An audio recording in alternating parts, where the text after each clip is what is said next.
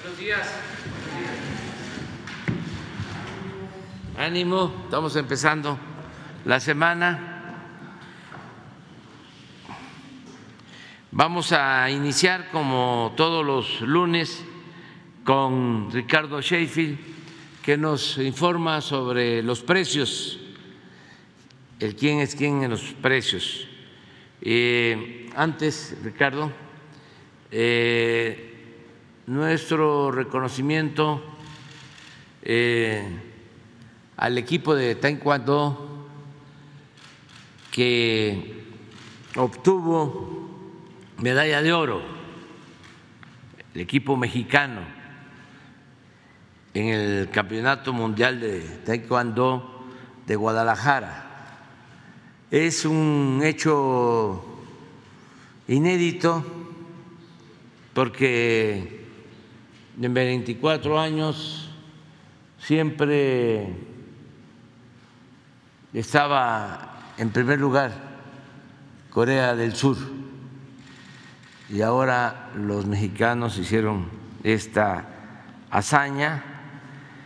En lo individual, Leslie Escaret Soltero García obtuvo también medalla de oro, Daniela Paola Sousa, medalla de oro, Carlos Adrián Sansores Acevedo, medalla de oro, César Román Rodríguez Hernández, de plata, Brian Andrés Salazar Pérez, bronce, Brandon Plaza Hernández, bronce, y en equipo, oro. Es un orgullo para México y nuestras más sinceras felicitaciones a ellos, a sus entrenadores, a sus familiares y amigos. Felicidades. Y ahora sí, Ricardo. Muy buenos días, señor presidente. Buenos días a todas y a todos ustedes. ¿Quién es quién en el precio de los combustibles? La semana pasada el promedio de la gasolina regular 22 pesos con 6 centavos, de la premium 24 pesos con 20 centavos y 23 pesos con 62 centavos el litro de diésel. Eh, con corte el 17 de noviembre, la mezcla mexicana de petróleo, que ha continuado en general los precios internacionales a la baja, 75 dólares con 91 centavos. Ustedes recordarán que hace unos, unas cuantas semanas estaba arriba de los 90 dólares y eh, ahora, por tanto, ha bajado el incentivo fiscal, 65.4% es el incentivo fiscal esta semana para la gasolina regular, 51.8% para la premium y 100% de incentivo para el diésel, que es el combustible que más impacta en el tema de la transportación, particularmente de alimentos y de industria. ¿Cuáles fueron las tres marcas más careras esta semana que pasó? Redco, Arco y Winstar para variar las mismas tres desde hace varias semanas. Y las aliadas de los consumidores, eh, BP, qué bueno, bajó muchísimo su promedio de precios a nivel nacional, no faltará alguna carrera por ahí, pero en general las tres más económicas esta semana que cerró fue BP, G500 y Orsan como aliados de los consumidores. Vamos a ver por regiones móvil en Monterrey, Nuevo León, con un, peso de, un, precio de 23 pesos 99 centavos. Es el precio más alto con el margen más alto, la verdad, pasadísimos, 4 pesos con 62 centavos de margen por litro, una exageración esta gasolinera móvil, aparte ahí mismo tienen el centro de distribución en Monterrey y están a nada de la refinería en Texas. Entonces, la verdad, un gran abuso, muy pasados de rosca en esa gasolinera. Franquicia Pemex es el más económico, vean ustedes el margen de 17 centavos en Altamira, Tamaulipas, con un precio al público en consecuencia mucho más bajo, 20 pesos con 78 centavos Y para la premium, la más cara con el margen más alto es de franquicia Pemex en Benito Juárez, en Cancún, Quintana Roo, 25 pesos con 38 centavos, un margen de 3 pesos con 7 centavos para que vean qué exagerado estaba, está el margen de la otra gasolinera en gasolina regular. Eh, en Pemex, la más económica, Lázaro Cárdenas, Michoacán, 23 pesos con 38 centavos, margen de 16 centavos. Para el diésel, la más cara con el margen más alto es de franquicia Pemex en Consumel, Quintana Roo 24 pesos con 99 centavos, un peso 65 centavos de margen contra los 16 centavos de margen de la más económica en San José y Turbide, allá mis paisanos de Guanajuato, es de móvil a 23 pesos con 39 centavos. Móvil tiene su otro centro de distribución precisamente en San José y Turbide, pero fíjense cómo la otra móvil en Monterrey, con ese margen de 4 pesos 65 centavos, una exageración. Eh, atendimos 256 denuncias que se presentaron a través de la app de litro por litro y lo hicimos a través de 261 constataciones o verificaciones. Una gasolinera no se dejó ser verificada, esta está en Balancán, Tabasco, ya la estaremos visitando con apoyo de la Guardia Nacional y de entrada se hizo acreedor ya una multa por no dejarse verificar de 850 mil pesos. Los precios sin tomar en cuenta el margen, la más barata para la regular, 20 pesos 35 centavos de valero en Atlisco, Puebla y 20 pesos con 39 centavos de valero en Tonalá, Jalisco. Las más caras de BP, 23.99 en Escárcega, Campeche y la gas también 23.99 en Escárcega, Campeche de nueva cuenta.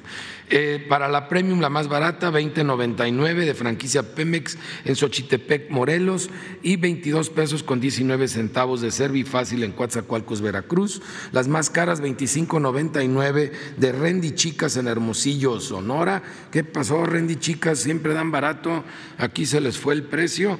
Y 25.99, eso sí les gusta dar caro a los de Shell en Lerma, en el Estado de México. Dice la más barata, 22.79 de BP en Coatzacoalcos, Veracruz, 22.88 de Otón, en Otón Blanco, Quintana Roo de franquicia Pemex. Las más caras, 25 pesos con 9 centavos en la 1 de Gómez Palacios, Durango, y 25 pesos con 5 centavos de móvil en Gómez Palacio, Durango. Seguimos también verificando los servicios sanitarios de las gasolineras para que no cobren y los mantengan limpios en gas LP.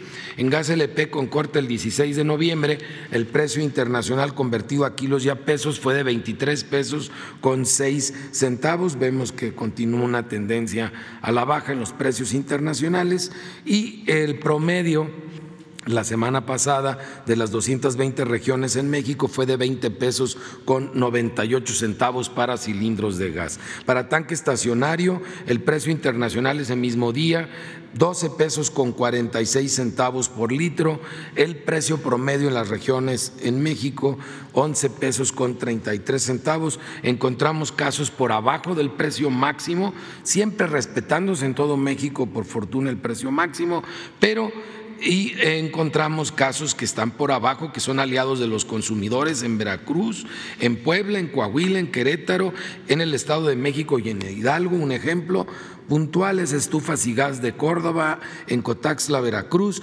10 pesos con 57 centavos el litro, cuando el máximo es de 11 pesos con 10 centavos y lo, encontramos también ejemplos para cilindros de gas en Puebla, en Zacatecas, en Hidalgo, en el Estado de México, en Jalisco, en Veracruz y en Guanajuato, que son aliados de los consumidores como Gas El Paraíso, en Huitzilán de Cerdán, Puebla, con un precio al público de 20 pesos 65 centavos el kilo, cuando el precio máximo es de 21 pesos con 62 centavos, un peso prácticamente abajo del precio máximo. Realizamos 804 verificaciones, encontramos un vehículo que estaba descalibrado su medidor eh, y fue inmovilizado y un 3.1% de cilindros de gas en mal estado. Recuerden, antes de que reciban en casa el cilindro, eh, verifiquen que esté en buenas condiciones, que no esté picado sobre todo abajo del cilindro y que la válvula también se encuentre en buenas condiciones. Una no se dejó verificar de gas, eh, es una carburadora, una de estas estaciones pequeñas en eh, San Pablo de Salinas, municipio de Tultitlán, aquí en el Estado de, México. Muy probablemente esté vendiendo huachigás en esa zona. Eh, no sucede con frecuencia, ya estaremos visitándolos, pero más bien con el apoyo de la Fiscalía General de la República. Vamos a ver ahora eh, quién es quién en el precio de la canasta básica de los 24 productos que consumen más las familias mexicanas. Eh, este es en la zona centro, el precio más alto. Lo encontramos en HB, e otra vez, en León, Guanajuato, en 1.045 pesos. Pero bueno, lo van bajando. La semana pasada estaba en 1.051, ya le bajaron 6 pesos. Ojalá lleguen a estar abajo de los 1039, que es el, promedio eh, alto que, se tiene en esta, en esta canasta. Podemos ver cómo en Puebla, Puebla, Soriana, en los precios altos está en 997 pesos con 70 centavos. Y ese es precio alto, porque el precio más bajo lo encontramos en Soriana de Tlalpan, en la Ciudad de México, a 925 pesos con 50 centavos. Para la zona norte, el precio más alto es de Casa Ley en 1.112 pesos con 40 centavos en La Paz, Baja California, mientras que el más económico es Soriana Hiper en Culiacán, Sinaloa, 921 pesos con 30 centavos por los mismos 24 productos. Eh, en la zona norte, el más caro, otra vez de ley, 1.110 pesos con 90 centavos, mientras que el más eh, económico es de Soriana Hiper en Chihuahua, Chihuahua, 931 pesos con 60 centavos por los mismos 24 productos. Vamos por último a la zona sur-sureste, en que la semana pasada el más caro lo encontramos en la central de abastos de Mérida, de 1.089 pesos con 20 centavos. Estos le subieron en relación a la, a la semana pasada 24 pesos. Ojalá sean más solidarios con los consumidores allá en la central de abastos de Mérida. Tenemos en segundo lugar de precios altos a Walmart en mil treinta y dos pesos con cincuenta centavos, esto es en Solidaridad Quintana Roo, pero está por abajo de los mil treinta y nueve pesos que establecieron como tope para esta canasta, bien por el grupo Walmart, cumpliéndole eh, en no sobrepasar esos mil treinta y nueve pesos.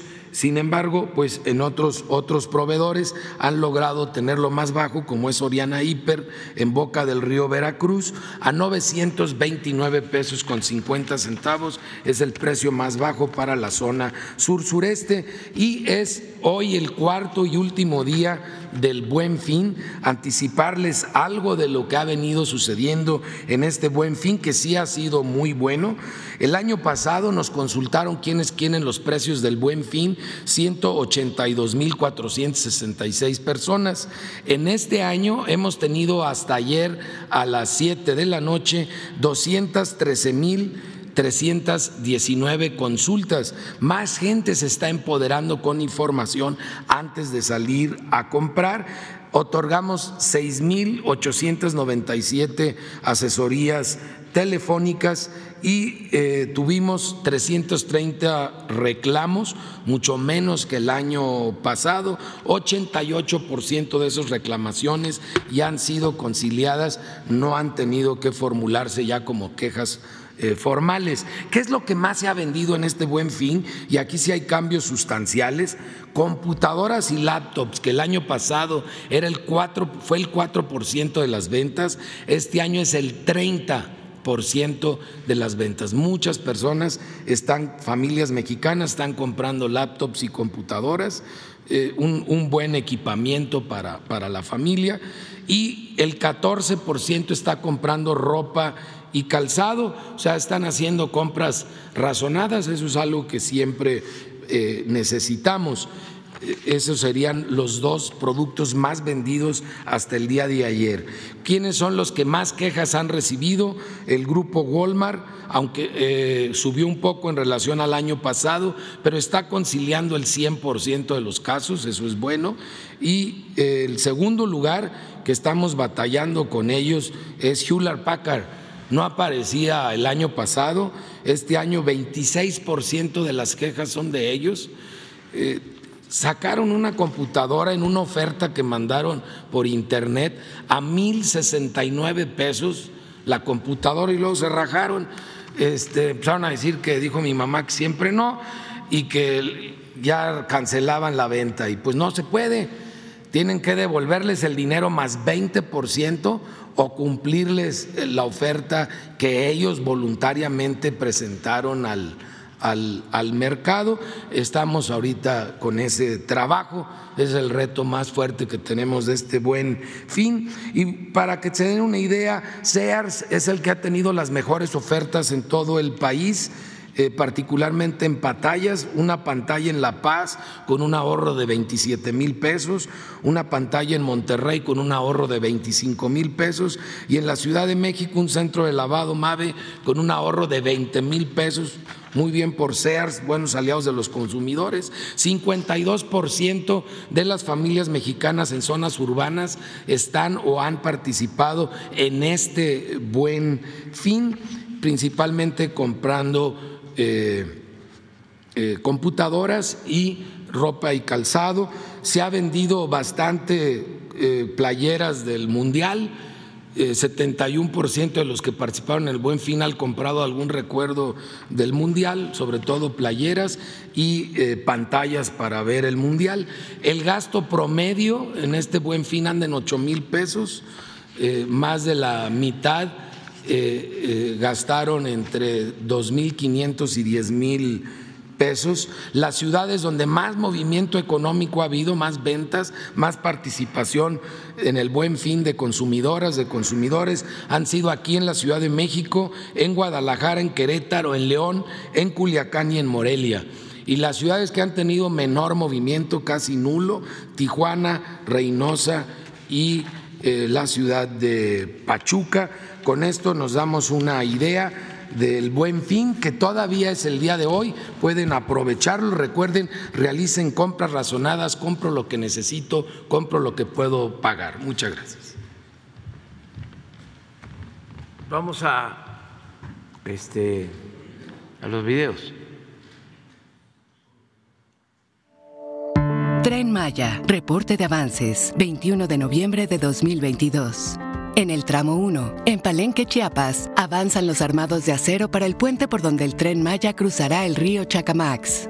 También se construye un paso para fauna y maquinaria agrícola que permitirá el cruce de animales y dará continuidad a las actividades de los campesinos de la zona. En todo el tramo 1 sigue el tendido de subbalasto para la posterior colocación de balasto, rieles y durmientes. Ya van más de 60 kilómetros terminados a nivel de subbalasto. En el tramo 2, a la altura de la localidad Miguel Colorado, municipio de Champotón, en Campeche, continúan los trabajos de herrería y cimentación de pilotes para la construcción de un viaducto. En Escárcega, también en Campeche, avanzan la conformación de terraplén y las obras de drenaje transversal. En el tramo 3, cerca de la comisaría Tatsibichen, en el municipio de Mérida, Yucatán, se instalan a mayor altura las torres de alta tensión eléctrica para adecuarse a la elevación que generó la plataforma de vía. A la fecha ya se han adecuado 26 de las 43 torres que se reinstalarán en todo el tramo 3. Cada torre se eleva de 37 a 44 metros de altura y tiene capacidad de 230 kilovoltios. En el tramo 4 continúan los trabajos para la vía férrea con la soldadura de riel en las inmediaciones del municipio Tinum, en Yucatán.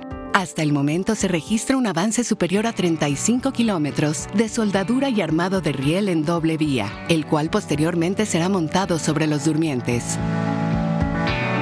En el almacén de equipos y materiales para estaciones y sistemas ferroviarios, instalado en Ucú, Yucatán, se realizan pruebas de perforaciones y fijaciones sobre una vía provisional. Una vez validadas, estas perforaciones y fijaciones se aplicarán sobre la vía real para instalar equipos de alta tecnología y última generación que garanticen el soporte de vibración y presión ante los desplazamientos del tren. El tren Maya avanza.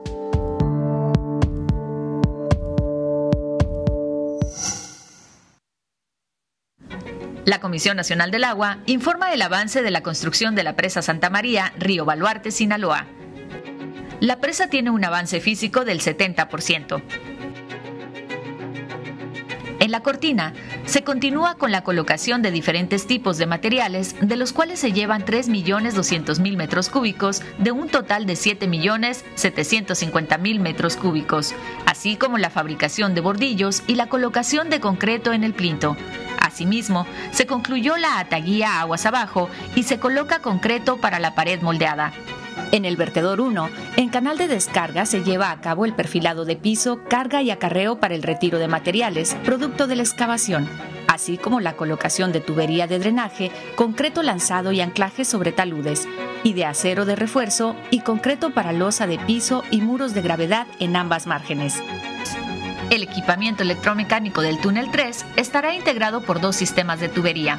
El primero, para el desagüe de fondo de 104 metros de longitud, que presenta un avance del 81% en su fabricación. El segundo, para la obra de toma de 300 metros, con un avance del 23%. A la fecha, se han generado 3.988 empleos en la construcción de la presa. Muy bien, vamos adelante dos, tres, cuatro. Aquí estamos. Gracias, presidente. Buenos días. Preguntarle sobre la postulación de Gerardo Esquivel, si una vez que no obtuvo los votos necesarios para el Banco Interamericano de Desarrollo, si lo va a ratificar ahí en el Banco de México. Pues estamos viendo eso. Eh, eh, lo vamos a postular para que nos siga ayudando eh, hay varias opciones, alternativas. Seguramente el secretario de Hacienda va a hablar con él con ese propósito. Lo que queremos dejar de manifiesto es que no hay un cambio en la elección de el director del BID, del Banco Interamericano de Desarrollo, es más de lo mismo,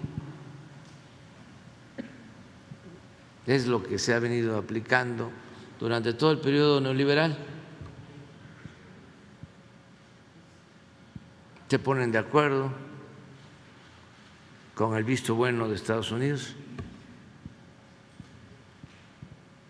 y así eligen Es lamentable que esto siga pasando, no hay cambios. Y vamos a,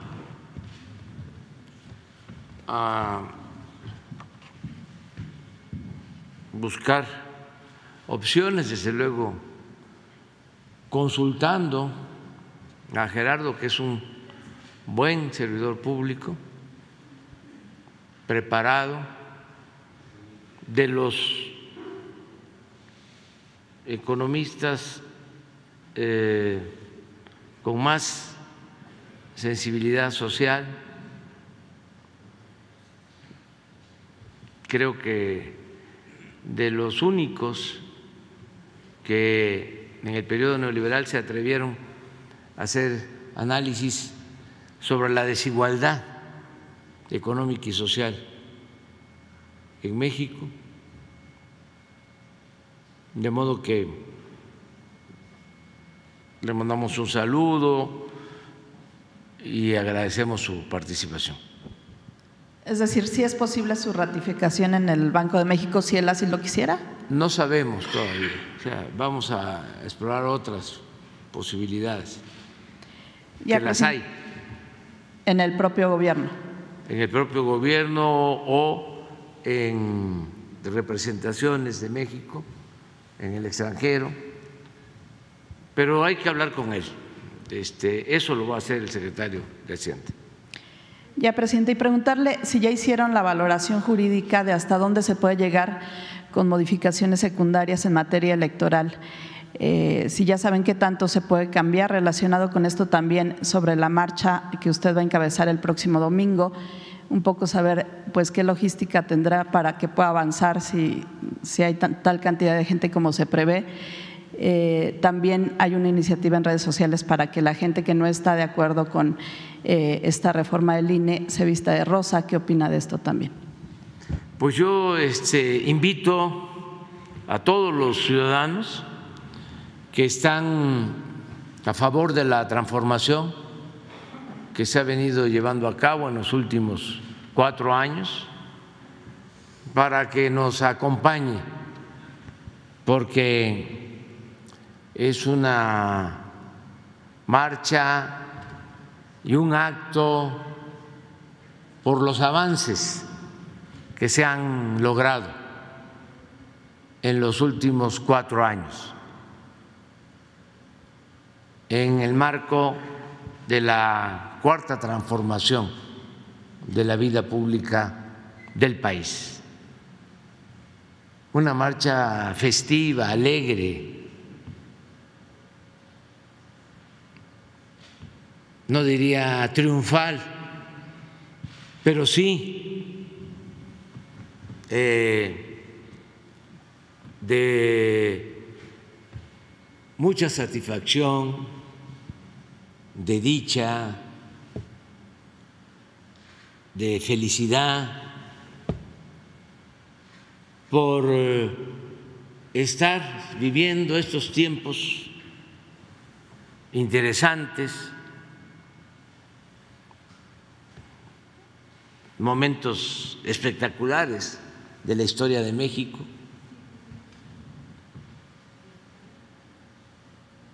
El estar enfrentando a el conservadurismo rancio y el estar llevando a cabo una transformación, como lo fue la independencia, como lo fue la reforma, como lo fue la revolución, porque estamos arrancando de raíz al régimen corrupto de injusticias, de privilegios. Entonces sí tenemos mucho que celebrar. La mayoría de la gente está contenta. Y no es un asunto de colores. Es que estamos llevando a cabo un proyecto de transformación distinto y contrapuesto al que se impuso en los últimos tiempos. ¿Y cómo era ese proyecto que se impuso en los últimos tiempos y que defienden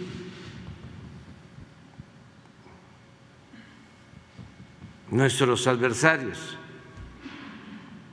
Pues era un proyecto para las minorías, para las élites.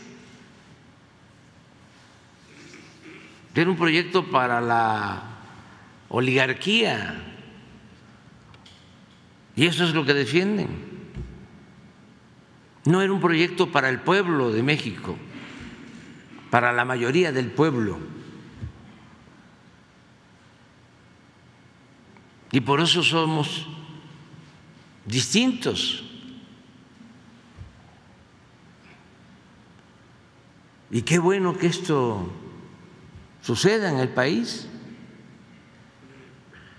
Ellos están a favor de las minorías, a favor de las privatizaciones, a favor de la corrupción, están a favor de que se margine al pueblo, no le tienen amor al pueblo, son partidarios de la hipocresía, de la simulación, son racistas, clasistas, discriminan.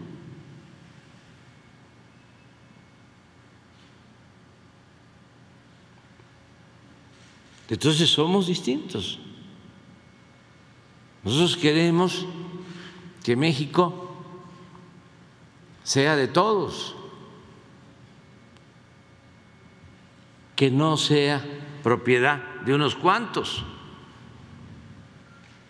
Queremos que el presupuesto se distribuya con justicia,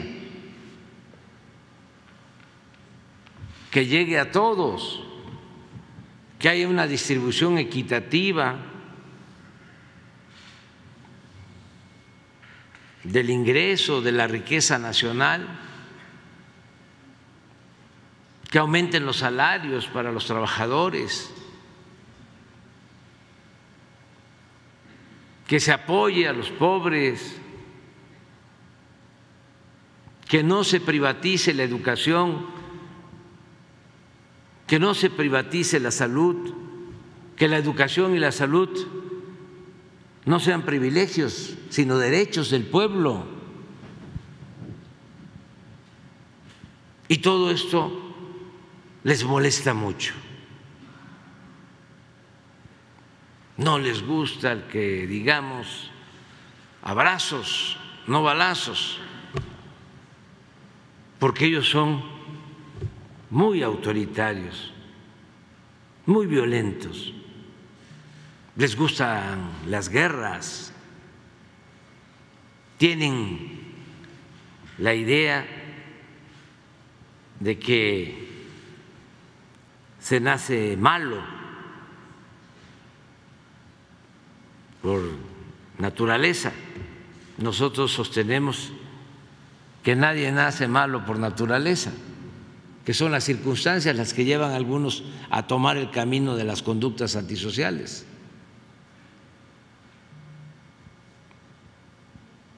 Y pensamos, porque somos revolucionarios, que si cambiamos las circunstancias, mejoran las condiciones de vida, de trabajo.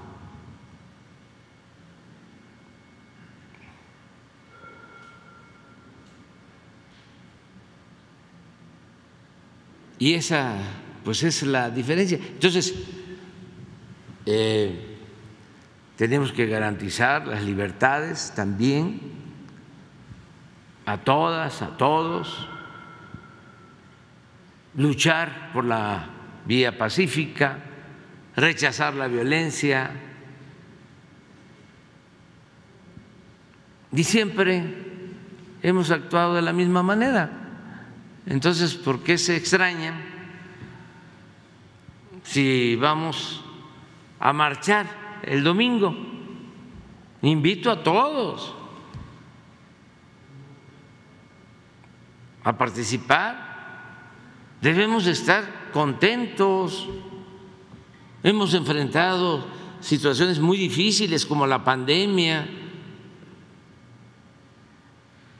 esta guerra de Rusia y Ucrania, crisis económica, cómo está nuestro país con relación a otros países. Pues estamos mejor.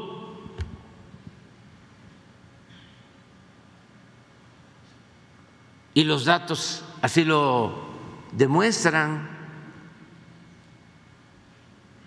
Y no se ha caído en la frustración Está encendida la llama a la esperanza. México es de los países no solo con más oportunidades para la inversión, para hacer negocio, para vivir,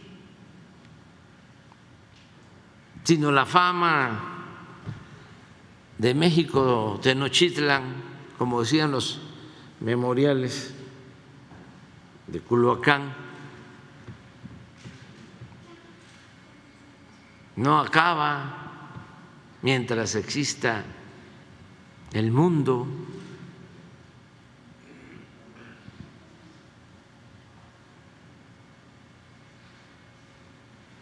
Entonces eso es lo que te puedo decir, que si se van a vestir de blanco, de rosa, de azul,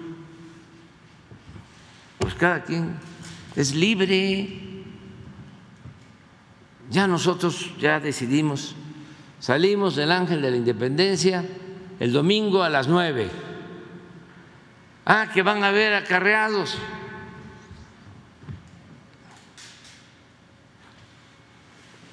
No vengan acarreados.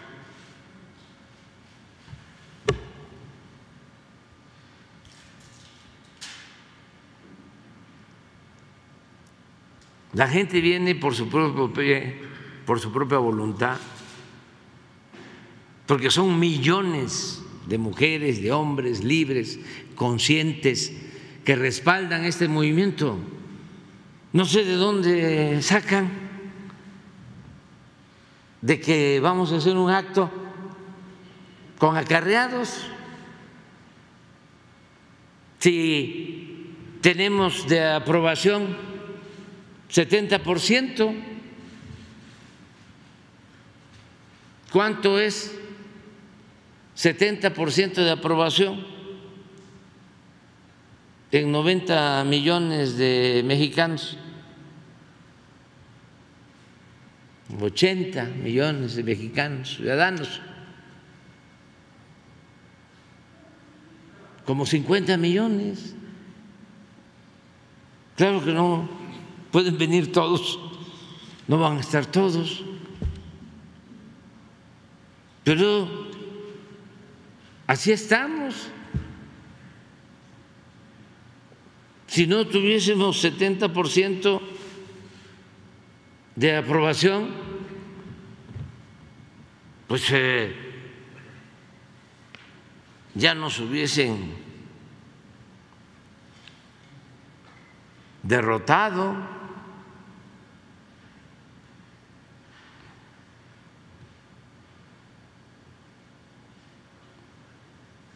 Pero, como todos los medios de información, con honrosas excepciones, están en contra porque eran parte del grupo de privilegiados. Ayer lo dije, se sentían los dueños de México.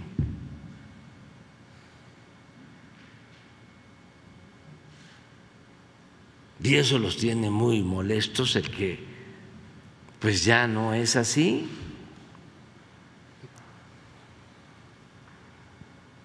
México es de todos.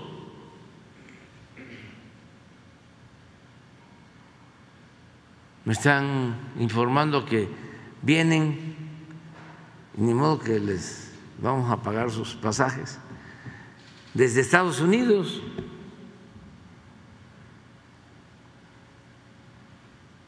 Paisanas, paisanos, migrantes.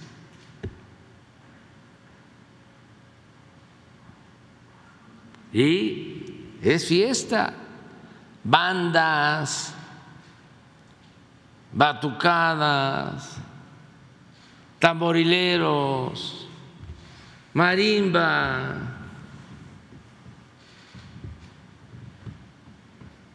Porque sí tenemos mucho que celebrar, sobre todo por el cambio de mentalidad que hemos logrado con la revolución de las conciencias. Ha sido como una gran campaña de alfabetización política. Y ya México ya puede sacar la banderita, pañuelito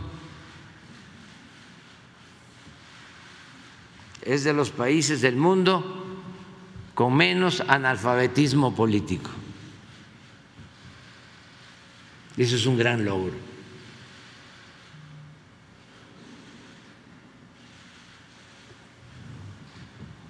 todavía falta seguir concientizando, sobre todo en algunos sectores, pero también no podemos estar pensando en el totalitarismo.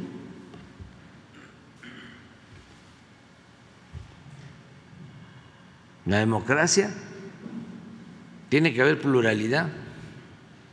Ahora los adversarios dicen, México está polarizado. No, el pueblo de México está unido como nunca.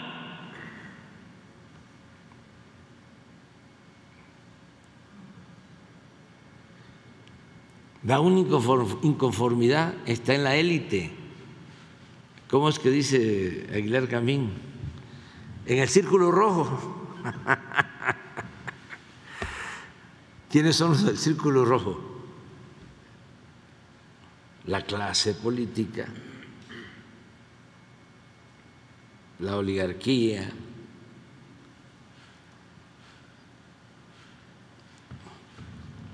los articulistas, los intelectuales orgánicos, los que supuestamente están muy informados y saben lo que le conviene al país, porque el círculo verde, que es la mayoría, ese no tiene información, ese no sabe qué le conviene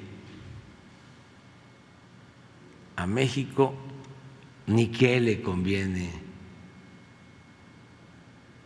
al pueblo. Se necesita el círculo rojo. Es algo así como muy parecido a la patraña de que si llueve fuerte arriba, gotea a los de abajo, salpica. Si se llena la copa, hay que darle a los de arriba porque si se llena la copa, se derrama. Como si no pusieran antes de que se llenara, o ya cuando se iba a llenar, otra copa, para que nunca derramara. Lo mismo. Y así lo dicen. Aguilar, una vez que conquistemos, amalgamemos, agrupemos el círculo rojo, ya.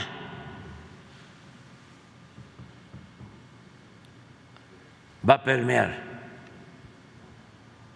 porque manipulamos al círculo verde con los medios, Además, son tan convincentes los conductores de radio, de televisión. Manejan argumentos tan profundos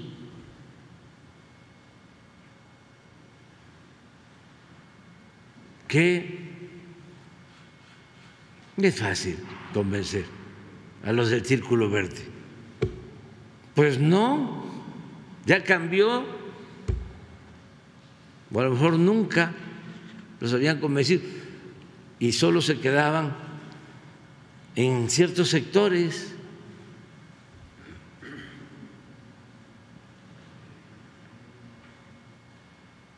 pero no eh, han prosperado. Entonces,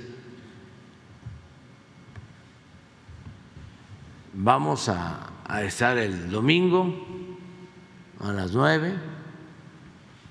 Vamos a estar aquí hablando de eso todos los días porque debemos eh, pues organizarnos bien por contingentes, porque si no, no vamos a poder caminar. No le van a hacer un camino para que usted pueda avanzar.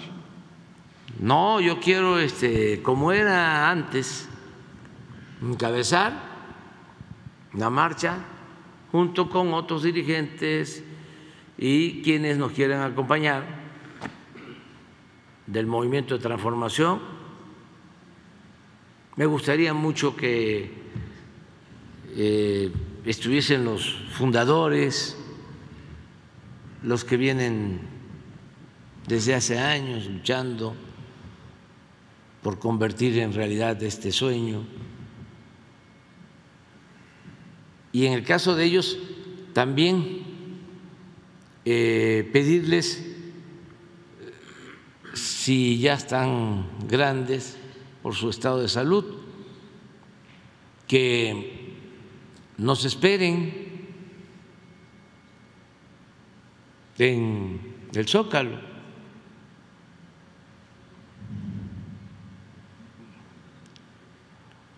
Que se les tengan unas sillas a los más grandes que quieran estar.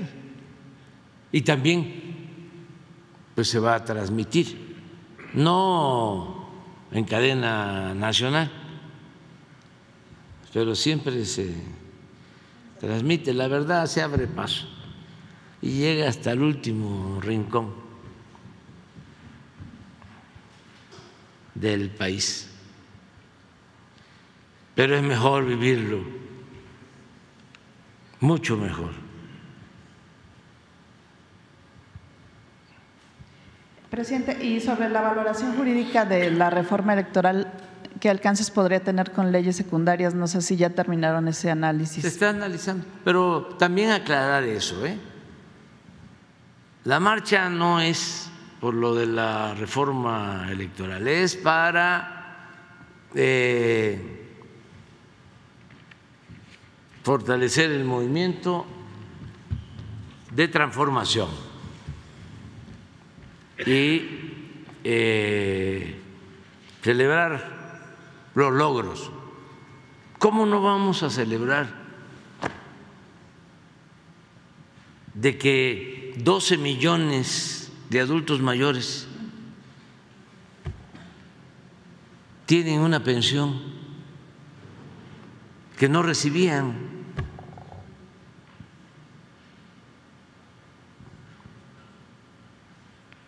Y que ya se aprobó el presupuesto. Y desde el primero de enero del año próximo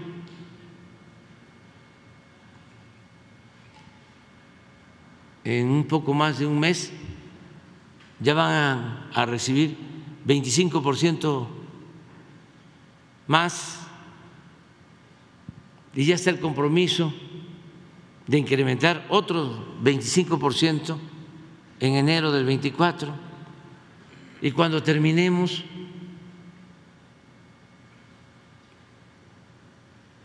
van a recibir el doble de lo que se entregaba cuando comenzamos y que además ya es un derecho constitucional. Y decíamos, ¿por qué somos distintos? Porque cuando propusimos esto, los del PAN votaron en contra.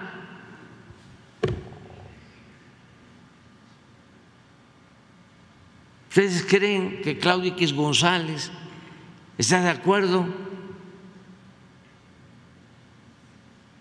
con el apoyo a la gente más necesitada del país? ¿Creen ustedes que Claudio X González está a favor de la educación pública, gratuita? ¿Creen que está a favor del derecho del pueblo a la educación y a la salud? No, es una élite. Ayer hablé de eso. Neoliberalismo es neoporfirismo. se quedaron con esa mentalidad. Nada más que engañaron a muchos.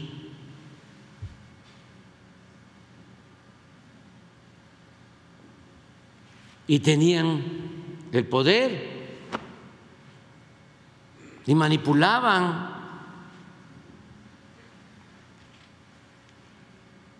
Y eso pues ya cambió. Entonces, no es lo básico. Si les ganamos con ese INE o ganamos por el INE. ganamos por el pueblo. Hidalgo decía, el pueblo que quiere ser libre lo será. Ayer hablaba yo precisamente de cómo los regímenes autoritarios, dictatoriales, oligarcas,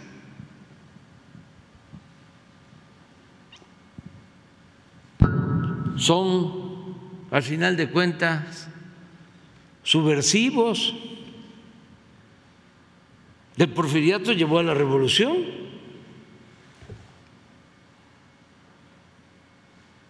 Un régimen autoritario, clasista, nada más en beneficio de una minoría, ¿a qué conduce?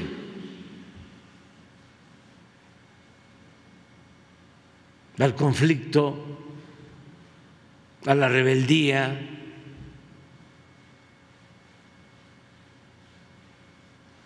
La paz es fruto de la justicia.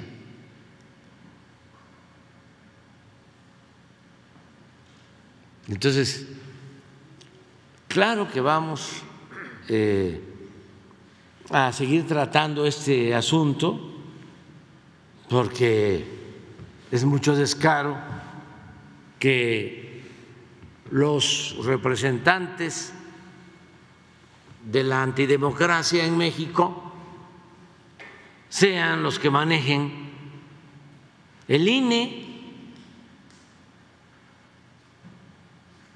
y además el que hayan engañado a tanta gente de que iba a desaparecer el INE, de que se hayan tragado ese plato de mentiras y sin hacer gestos.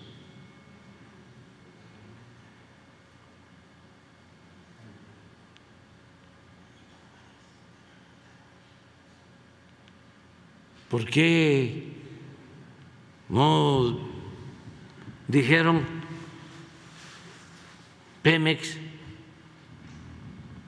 no se toca, la Comisión Federal no se toca, la educación pública no se toca, el salario de los trabajadores no se toca, las prestaciones de los trabajadores no se tocan?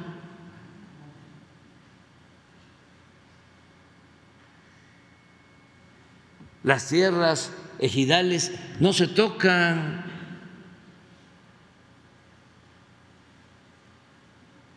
Las minas de la nación no se tocan, los ferrocarriles nacionales no se tocan. Y el INE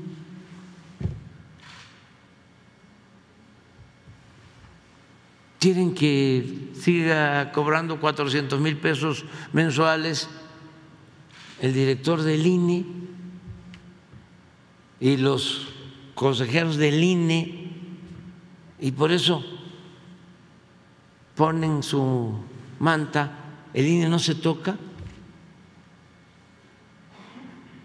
Esa es su gran lucha su bandera, el defender el fraude electoral, la corrupción, el abuso, la antidemocracia. Es de pena ajena. Pero ya dije, somos libres y afortunadamente la mayoría en México está muy consciente. Adelante.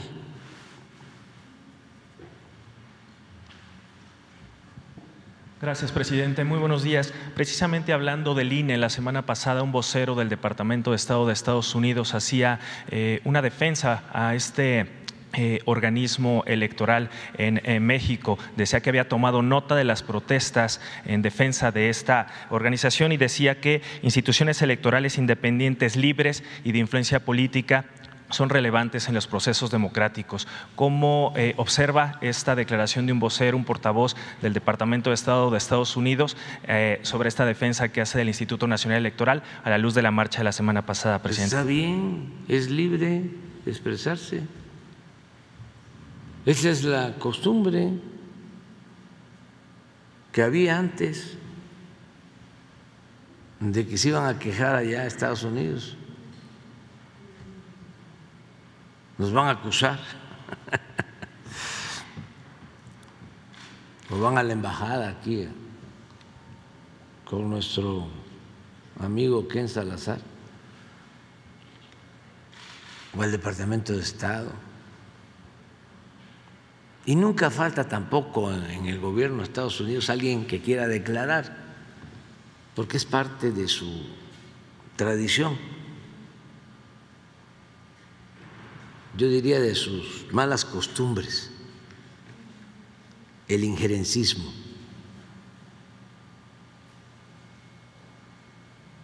Pero tampoco pasa nada.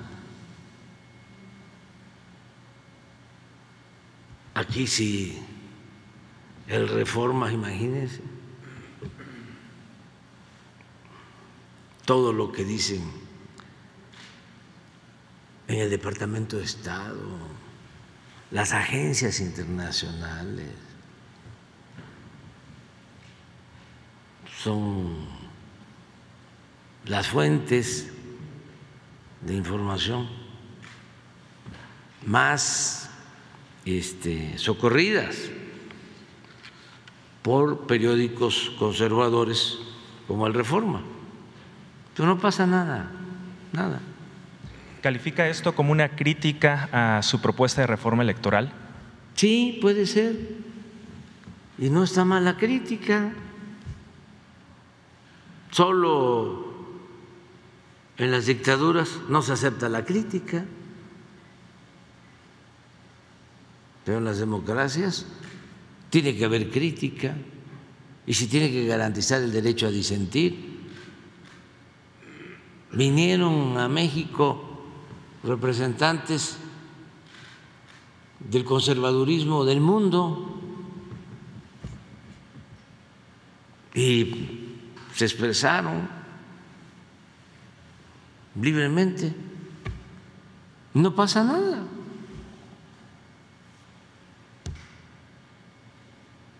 No tenemos nada que ocultar. Nosotros tenemos un proyecto de transformación que tiene que ver con lo mejor de nuestra historia nacional. Si Hidalgo viviera, con nosotros anduviera. Si Morelos viviera, con nosotros anduviera. Si Juárez viviera, con nosotros anduviera. Si Zapata viviera, con nosotros anduviera. Si Madero viviera, con nosotros anduviera. Si Villa viviera, con nosotros anduviera. Hoy vamos a recordar los 100 años del asesinato de uno de los revolucionarios más íntegros, Ricardo Flores Magón. Si Ricardo viviera con nosotros, anduviera. Si el general Cárdenas viviera con nosotros, anduviera. ¿Quiénes no andarían con nosotros? Y sí con nuestros adversarios. Y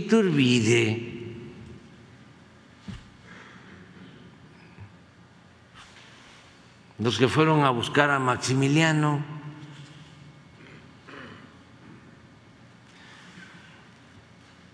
Lucas Alamán.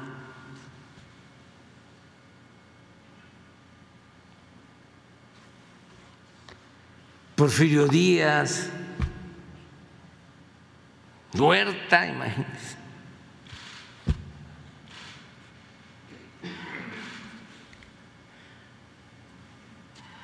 Salinas de Gortari,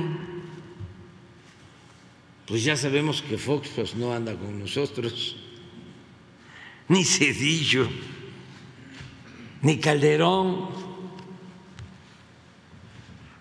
está muy claro.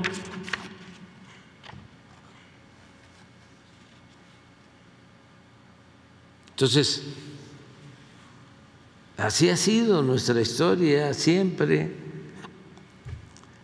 Y los conservadores es cosa de conocer un poco la historia. Siempre han recurrido al extranjero. Siempre han ido a buscar apoyo al extranjero. ¿Este es el caso, presidente? Claro, pero desde hace tiempo.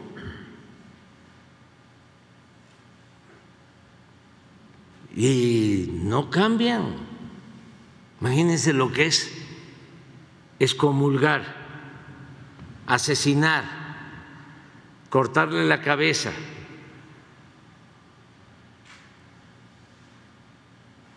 a Miguel Hidalgo por atreverse a abolir la esclavitud y en escarmiento exhibir la cabeza diez años en la plaza principal de Guanajuato.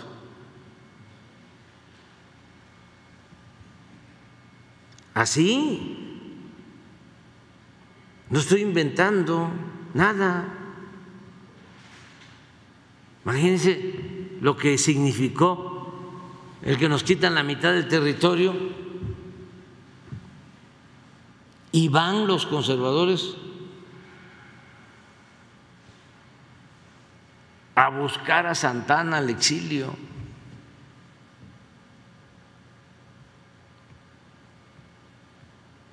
Y lo vuelven a imponer como presidente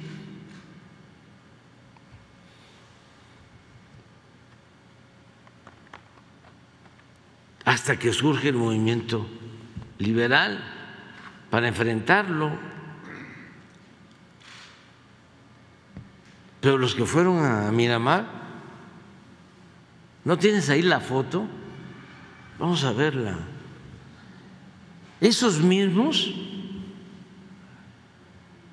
de ese pensamiento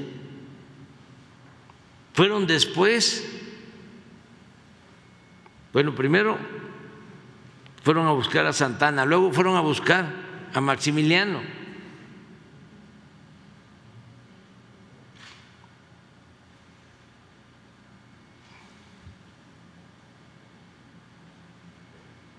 Y pues en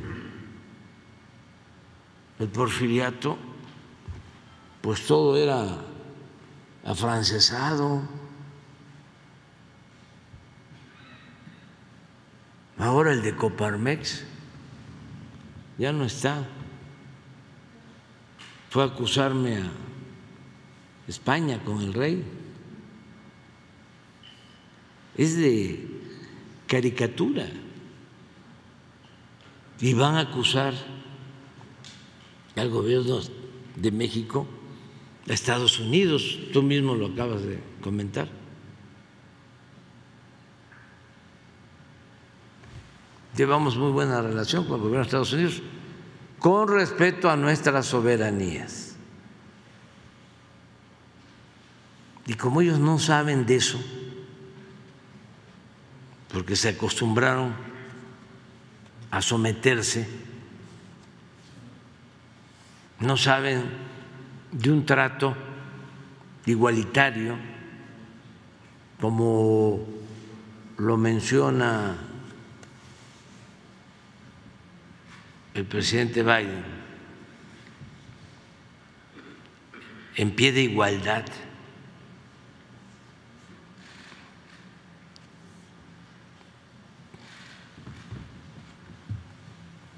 Miren, ahí están todos. Fueron a ofrecerle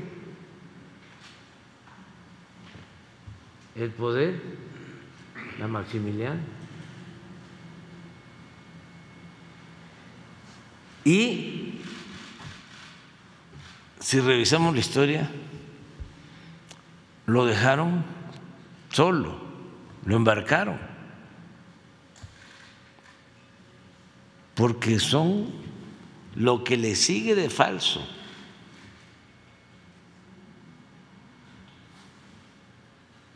Porque querían que Maximiliano, llegando, llegando, reformara las leyes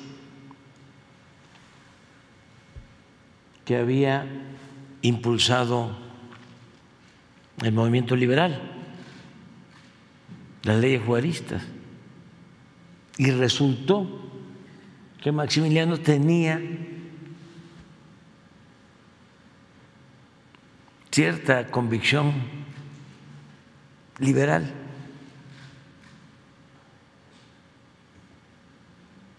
Entonces, lo abandonaron como también lo abandonó Napoleón III.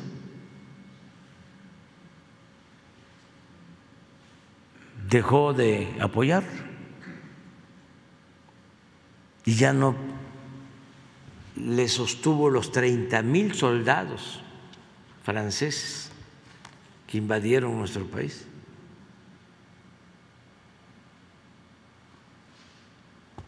Por eso se fue Carlota a hacer gestiones a Europa y ya no regresó.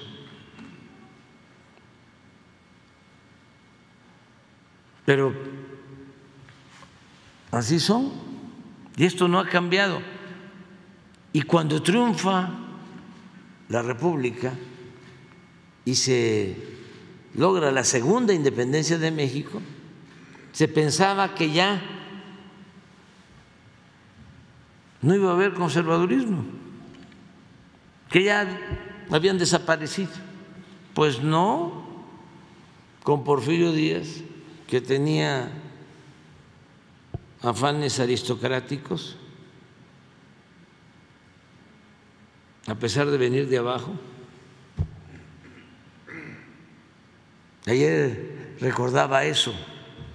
Fíjense, la historia y la política. Porfirio Díaz llega al poder con la bandera de la no reelección.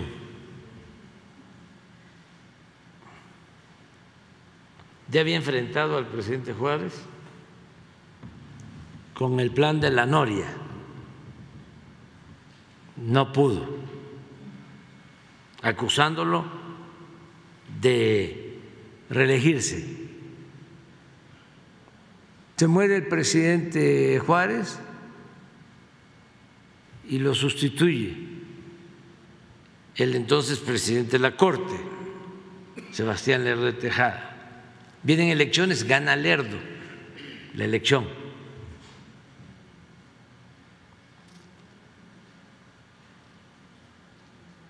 Juárez, Lerdo, Iglesias, eran de los mejores políticos, civilistas de ese tiempo, que les tocó enfrentar la intervención francesa, a Porfirio también en el terreno militar. Era el jefe del ejército de Oriente. Cuando se triunfa, llega Juárez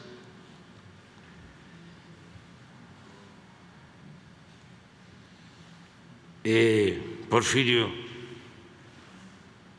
porque era muy espectacular, le hace la entrega de los fondos que tenía su ejército y él decide retirarse porque él no ambiciona nada. Era un gran actor, un gran simulador. Se va a Oaxaca y empieza ya a preparar. Pues su lanzamiento político. Y el primer movimiento es contra Juárez, con el plan de la Noria. Se muere Juárez, decía yo, entra Lerdo y se vuelve a lanzar Porfirio con el plan de Tuxtepec, con la bandera de la no reelección, en contra de Sebastián Lerdo de Tejada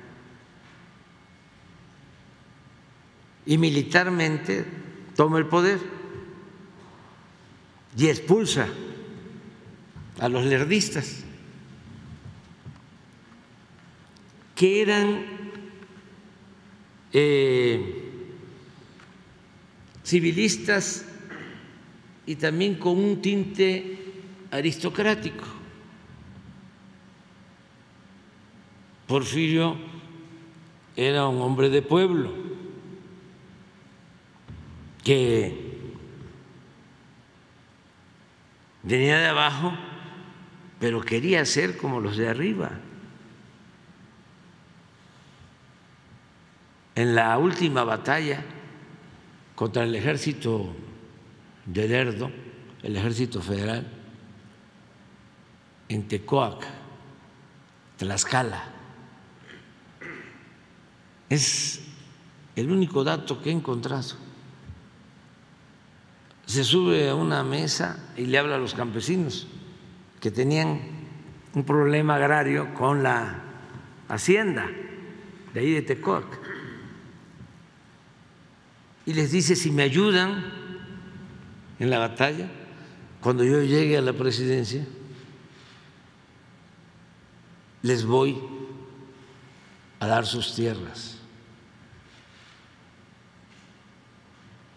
Y no, nunca cumplió.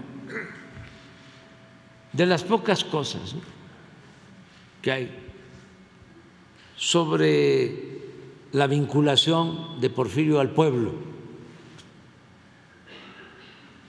ninguna mención en favor del pueblo. Le escribían de los estados de que había dictadura. Una vez contestó, pues sí, pero es más doloroso que la dictadura el tener que arrancar gentes para la leva, para el ejército. Y aunque no nos guste, lo tenemos que hacer. O sea, justificaba la esclavitud. ¿Por qué? Se decía, por ejemplo, en Yucatán, el progreso del Enequén no puede darse sin la esclavitud de los mayas. Ese era el pensamiento. Entonces, toman la Ciudad de México y todo el gabinete del Lerdo al exilio Algunos no sabían montar a caballo y sufrieron mucho. Pero a huir. Y se van a Nueva York y a otros estados de la Unión Americana, de Estados Unidos, y se va el que era secretario de Relaciones del ERDO al exilio, Manuel Romero Rubio. Llega Porfirio al poder, empieza a consolidarse y empiezan a regresar. El que nunca regresó fue Lerdo. Lo fueron a buscar muerto.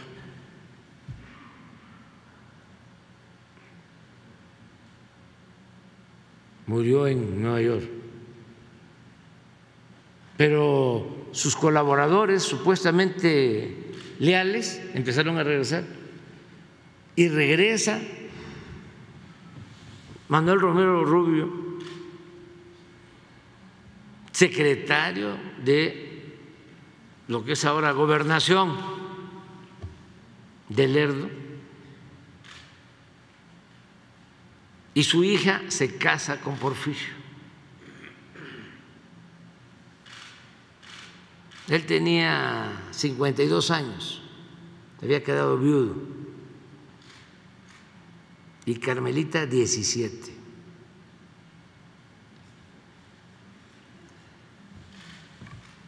Pero independientemente de los amores, lo que Porfirio quería era un camino para entrar a la aristocracia. Y como Carmelita era una joven bien educada, que tocaba el piano y tenía muchas virtudes porque pertenecían a esa élite aristocrática, Porfirio, de andar mucho tiempo,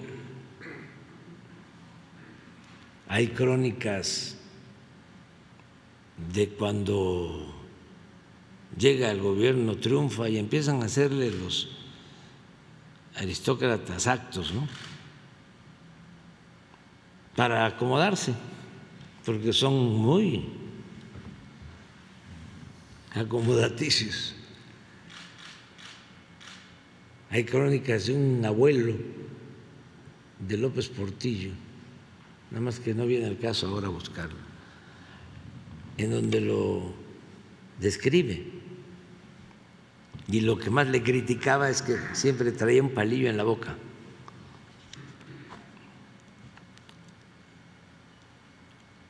Sin embargo,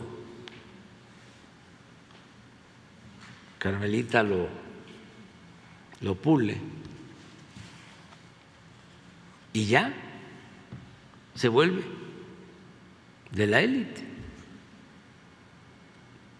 Y nunca, jamás ve al pueblo. Nunca. Al contrario, decía que los indígenas, que eran los dueños originarios del territorio, de sus territorios, tenían acaparada la tierra y los bosques y el agua. Y echa a andar guerras en contra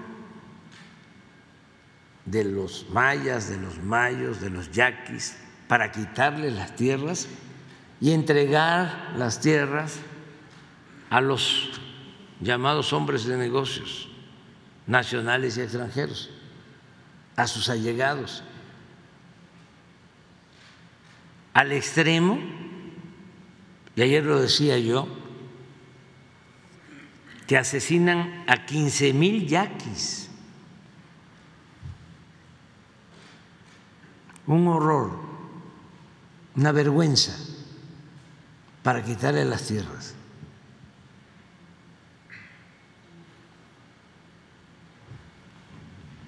Entonces, ese pensamiento, más allá hablé de las mentiras, de que manejaba las finanzas públicas con mucha honradez y con mucha disciplina. Falso. Se endeudó el país como nunca, porque rescató con él empieza lo de el rescate de los potentados al estilo FOAPROA. Se construyen 18 mil kilómetros de vías férreas con concesión y las empresas extranjeras son rescatadas por el gobierno.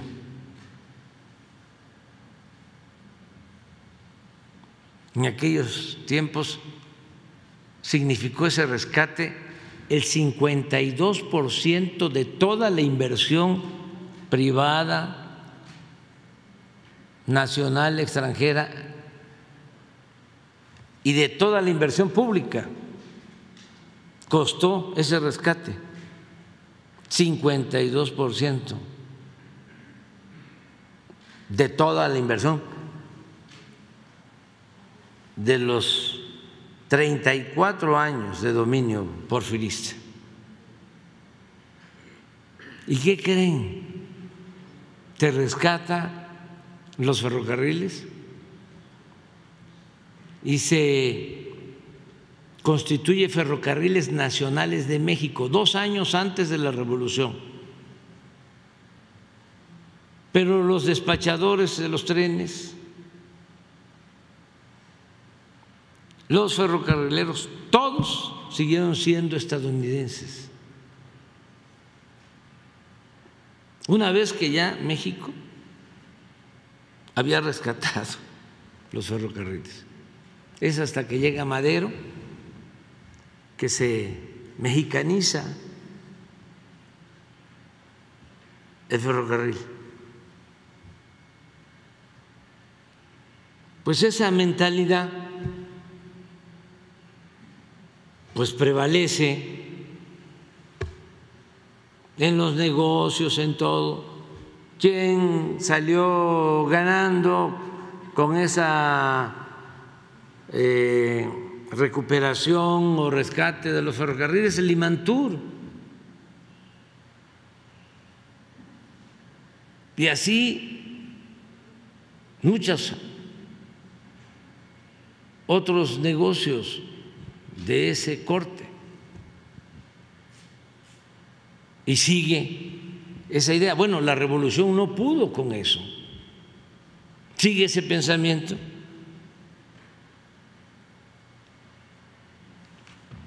Claro, eso ahora está aflorando.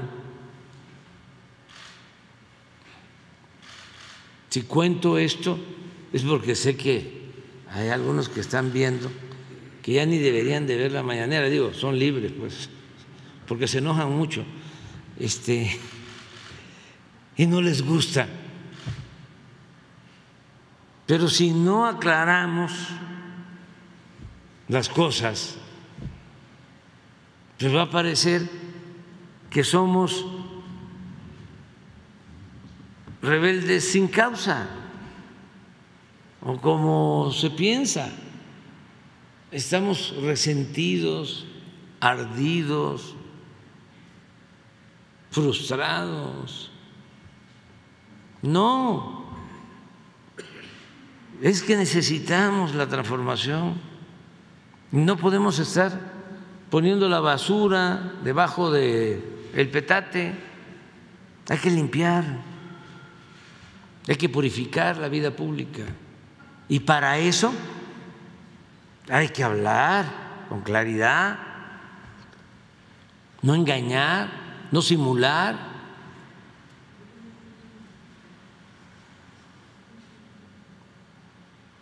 Estaba yo viendo este un texto del Reforma.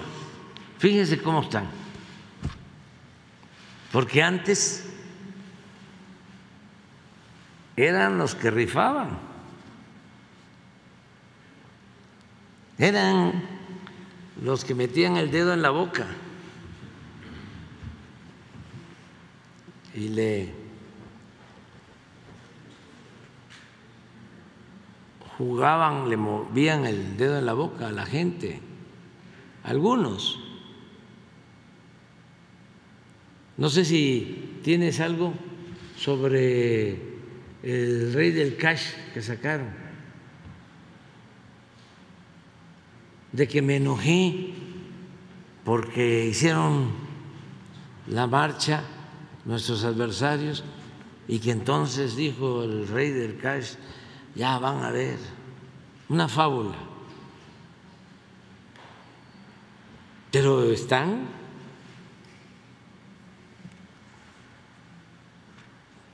¿Cuántas este, marchas hemos enfrentado?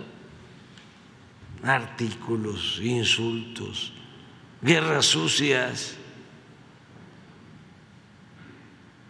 Y vamos a seguir. Y yo, repito, celebro que este, se esté dando este debate. Muy bueno muy bueno para el país. Perdón que, lo interrumpa, presidente. Entonces no hubo, y voy a usar eh, una palabra que usted acaba de utilizar, ardidez por esta marcha de la semana pasada. No, no, no, no, no. no. Yo les puedo decir que este, hasta lo celebro. Por eso dije que era una especie de striptease político, porque se acaba la simulación. Yo fui de los primeros que hablé en este país de que el PRI y el PAN eran lo mismo. Y habían millones engañados. No miento, ¿eh? Millones engañados de que eran diferentes el PRI y el PAN.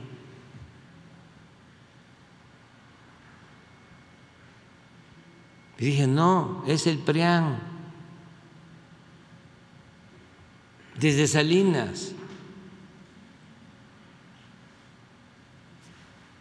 Se llevó un acuerdo. La cúpula del PAN negoció con Salinas. Por eso Diego Fernández Ceballos, después de la elección, subió a la tribuna a pedir que se quemaran las boletas electorales de la elección del 88. Por eso le respetaron el triunfo al PAN en Baja California. Llegó a decir la gente del PAN, nosotros no nos volvimos salinistas Salinas adoptó nuestro programa. Pero mucha gente, sobre todo del PAN, decían no.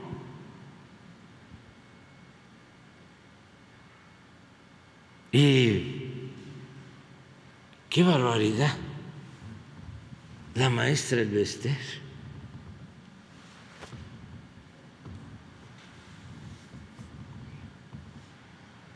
Cruz, cruz, cruz. Que se vaya el demonio y que venga Jesús. Ay, qué barbaridad. Ay, qué barbaridad, madrazo. Ay, qué barbaridad. Romero de Cham. Si nosotros somos gentes de bien,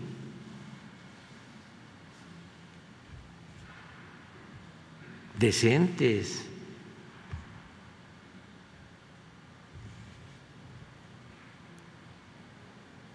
Yo desde hace tiempo pienso que si me toca escoger,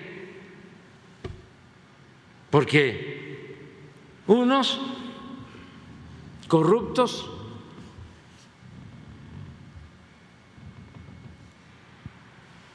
cínicos de otros corruptos hipócritas. ¿Con quién se quedan ustedes? Me van a decir que con ninguno. Pero ¿quiénes molestan más?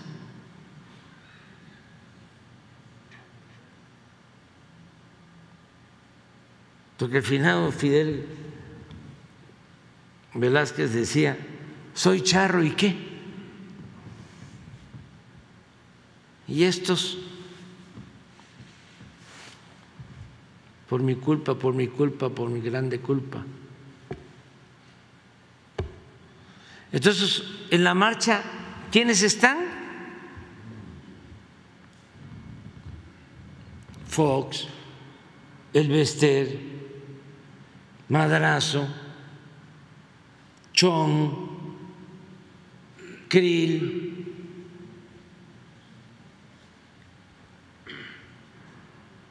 No, fue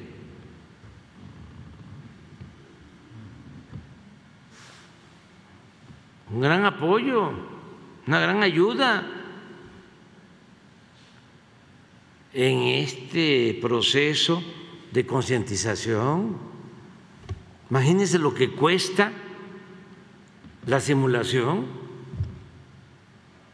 Es como los periodistas que se la daban de independientes, de la sociedad civil. Y se iban, engañando. Y hacían un daño terrible. Siempre uso el ejemplo de, del doctor Salvador Nava, que decía, en la lucha democrática que encabezaba en San Luis Potosí, aquí nada más hay dos periódicos, uno de plano, abiertamente en contra de nosotros.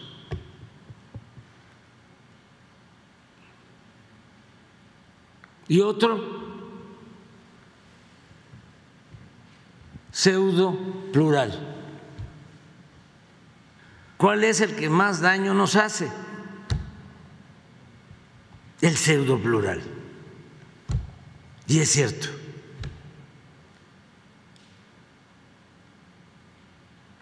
También eso tiene que ver con las personas.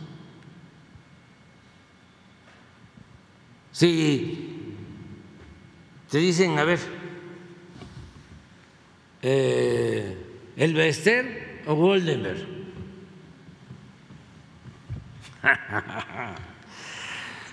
Ahí se los dejo de tarea. Ahí se los dejo de tarea.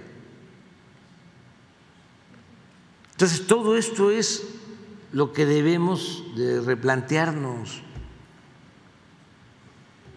Entonces, la marcha fue de gran apoyo en ese sentido. Ahora, en la nuestra ¿Quiénes van ahí?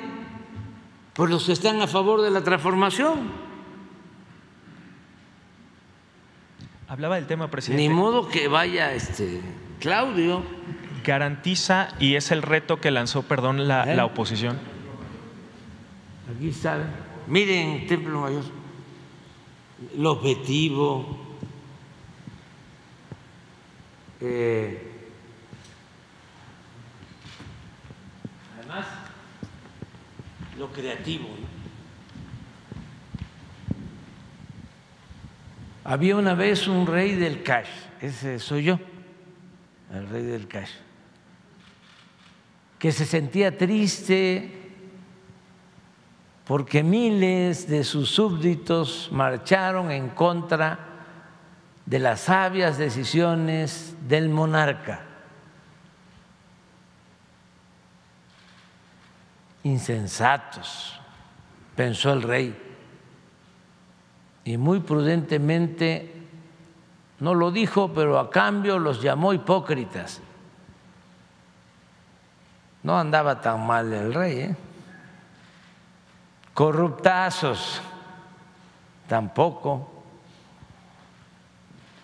clasistas,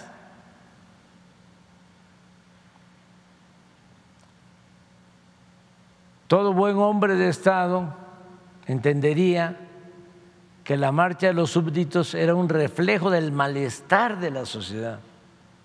Qué barbaridad, ¿eh? ¿Cómo están molestos?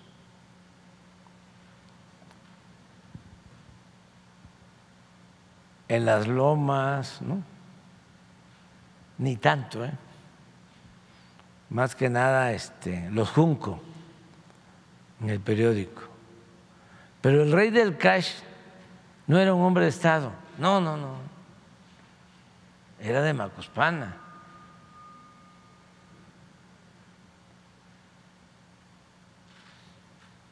El Estado era él. De ahí que, en lugar de escuchar y entender a sus gobernantes, a sus gobernados, decidió hacer su propia marcha. Eso lo puso feliz. O sea, en vez de dialogar y decirle, ¿saben qué? Este, ya no van a pagar impuestos.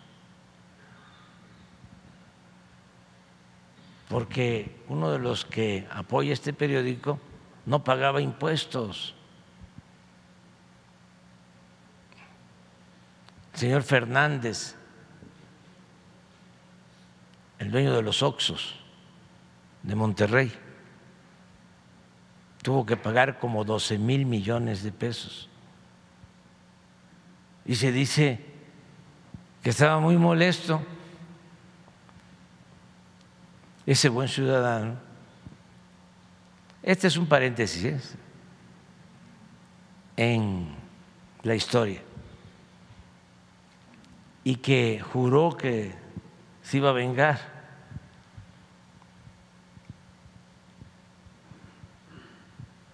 En vez de atender esos reclamos tan justos,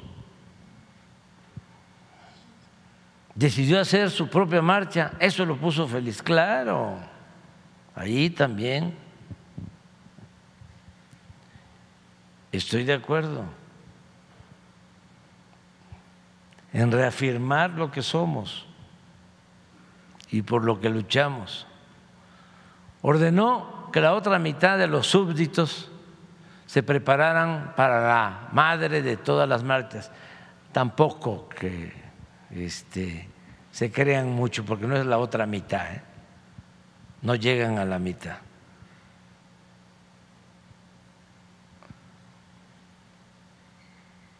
No está así. Y ellos hacen encuestas, ¿no? No es para presumir. Y así el rey del cash se convirtió en el rey del acarreo.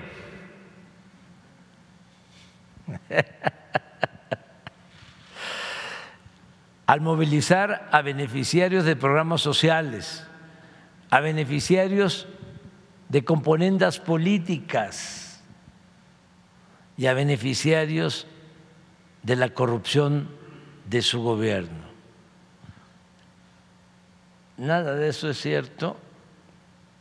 Todo tiene que ver con lo que ellos hacían. No quedaría camión sin rentar, pancarta sin pintar, ni torta sin repartir, con tal de que el rey encabezara una marcha para apoyar al rey, que culminaría con una gran manifestación para alabar al rey. Antes de escuchar al rey, rendir su enésimo informe para así merecidamente aplaudir de nuevo al rey y no vieron no vivieron felices para siempre porque eso es lo que ellos desean lo han deseado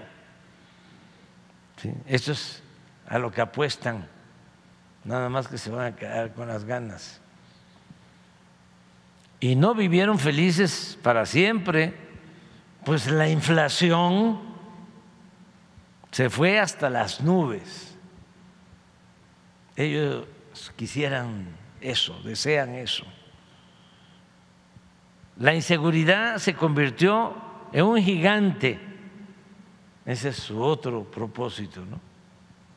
Para que fracase nuestro proyecto de transformación y la economía se hizo chiquita, chiquita. Nada de eso les está funcionando. Y el que actúa de mala fe no le va bien, no le va bien. Entonces, pero ese es el nivel de la desesperación que tienen.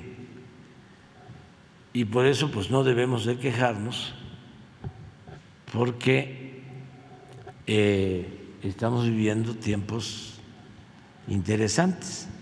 Presidente, nada más si me permite dos últimos temas de, otros tópicos. Eh, por un lado, lo que mencionaba de que la elección del eh, ciudadano brasileño para el Banco Interamericano de Desarrollo, este especialista, sería más de lo mismo. ¿A qué se refiere si desde su punto de vista con esta persona no se impulsarían los cambios que quizá México hubiera impulsado y cuáles hubieran sido estos, por un lado.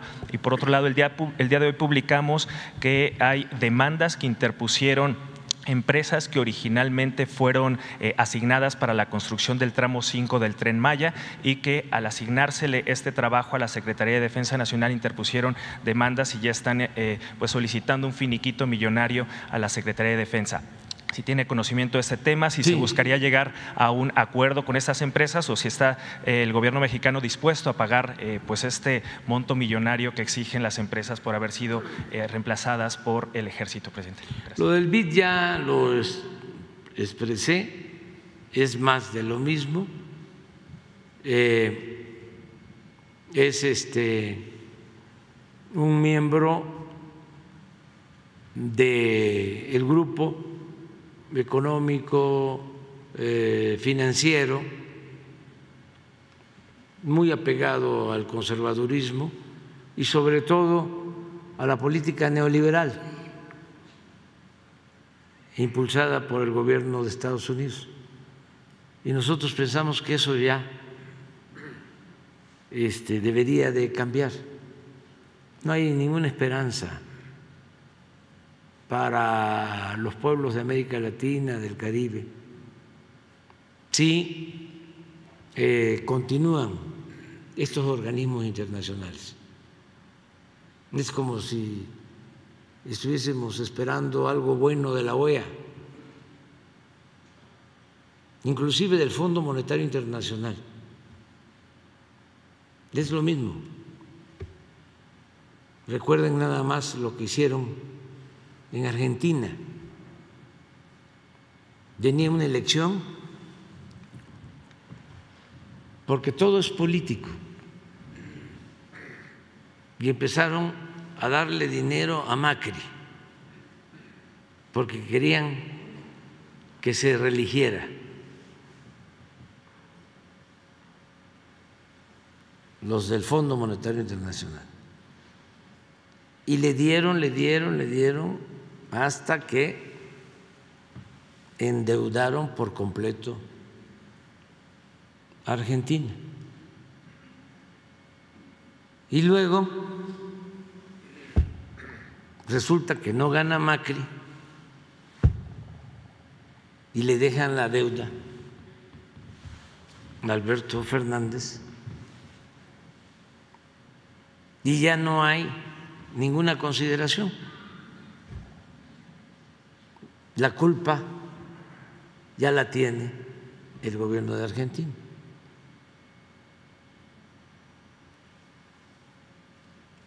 Entonces, no son realmente bancos para fomentar el desarrollo de los pueblos de América Latina y del Caribe, sobre todo de la gente más necesitada. Son bancos básicamente para rescatar Eh, a los potentados. Así del corte de rescate este porfirista al que hice mención o del FOAPROA intervienen cuando ya quebraron a un país, supuestamente lo rescatan, pero a un precio altísimo porque empobrecen más a los pueblos. Entonces, es como, no me ayudes, compadre. Y lo que nosotros pensamos es de que debe de haber un cambio y realmente se debe de ayudar a las economías de los países de América Latina. Creo que esto no se dio en este caso. Por eso está bien lo que planteó Hacienda, el poner la frase más de lo mismo. ¿Y lo otro qué? Ah, hubo pues un incumplimiento en el contrato de un tramo en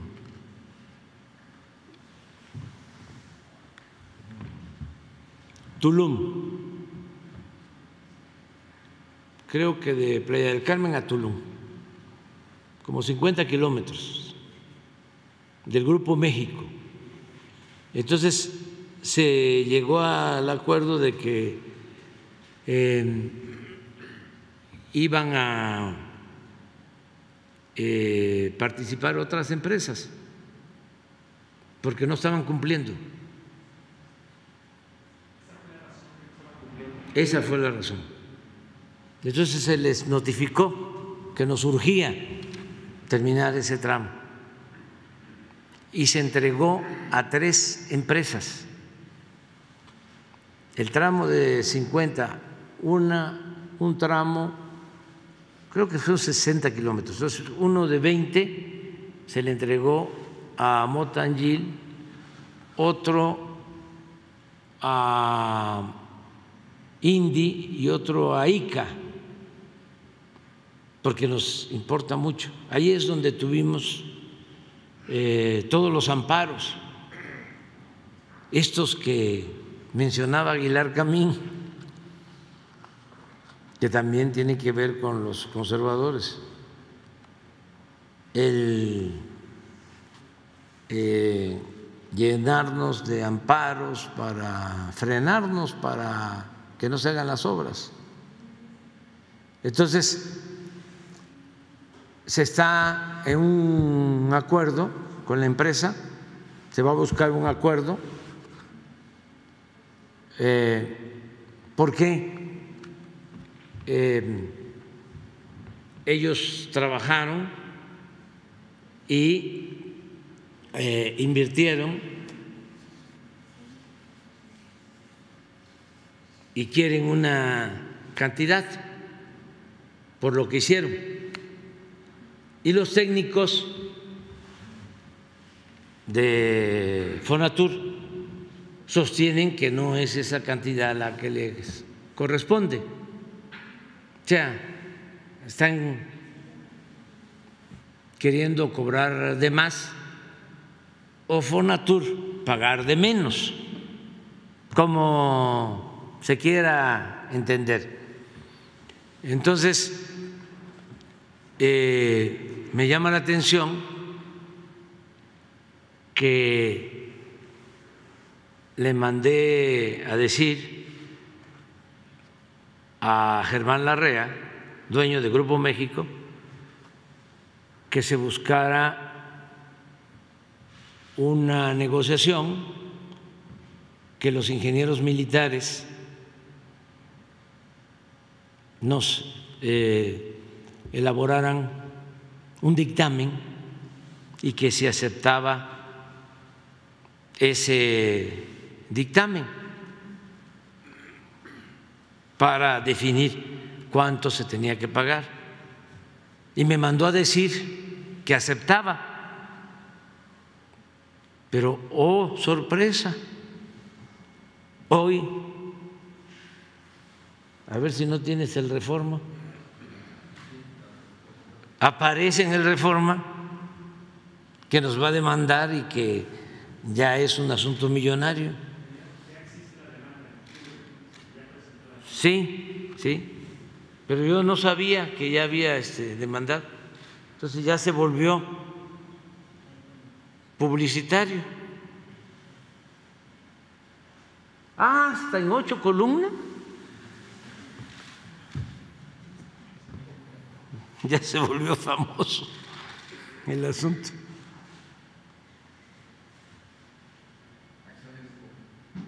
¿Qué dice?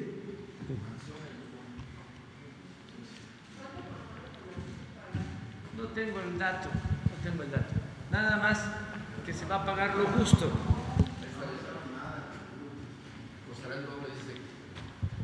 Sí, se va a pagar lo justo.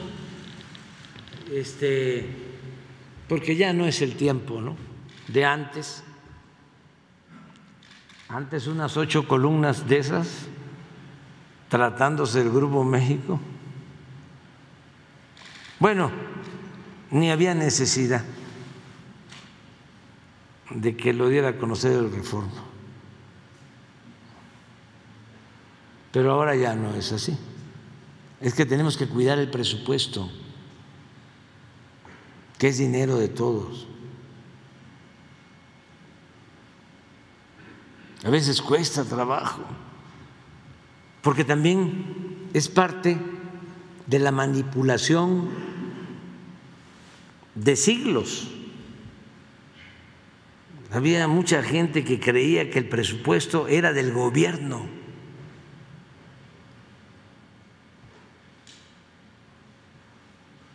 Y el presupuesto es del pueblo. Es dinero del pueblo. Los funcionarios somos simplemente administradores de los dineros del pueblo. Pero esa era la creencia. Por eso hicieron mucho, mucho, mucho daño. Estas conversaciones, diálogos circulares, ayudan muchísimo. Y por eso no me enojo, al contrario, me ayudan a aclarar cosas. ¿Quiénes son los del Grupo México? Los que recibieron los ferrocarriles nacionales en la época de Cedillo.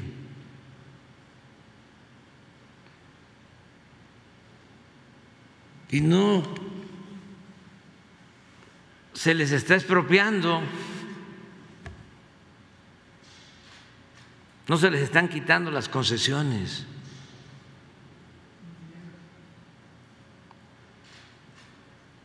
Cedillo les entregó las concesiones, como 15, 18 mil kilómetros. desaparecieron los trenes de pasajeros. Si el Reforma realmente fuese un periódico,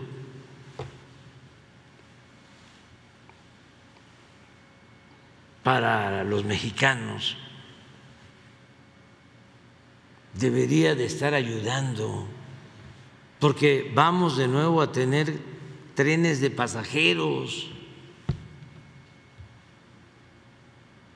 Yo quiero dejar dos mil kilómetros de trenes de pasajeros cuando termine. No había nada. Y en vez de ayudar, obstaculizan y obstaculizan y obstaculizan. ¿Quién es Grupo México? Pues una empresa a la que Salinas le entregó la minera cananea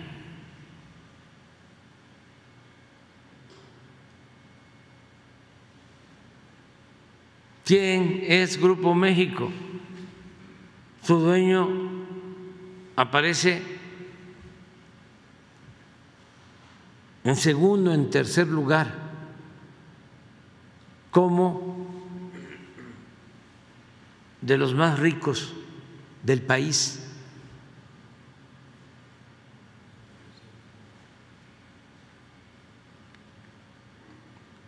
Pero hasta eso eh, han habido buenas relaciones.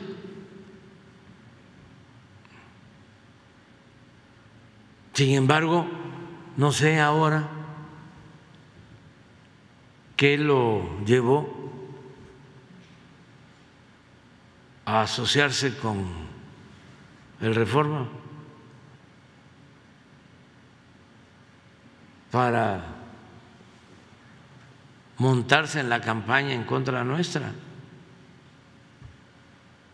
Y no hay nada ilegal, nosotros no somos arbitrarios. Lo que estamos buscando es pues este que no haya abusos. Y les digo, me extraña porque le mandé a decir con el secretario de Gobernación y me contestó que sí, que estaba de acuerdo en que se hiciera un dictamen de parte de los ingenieros militares.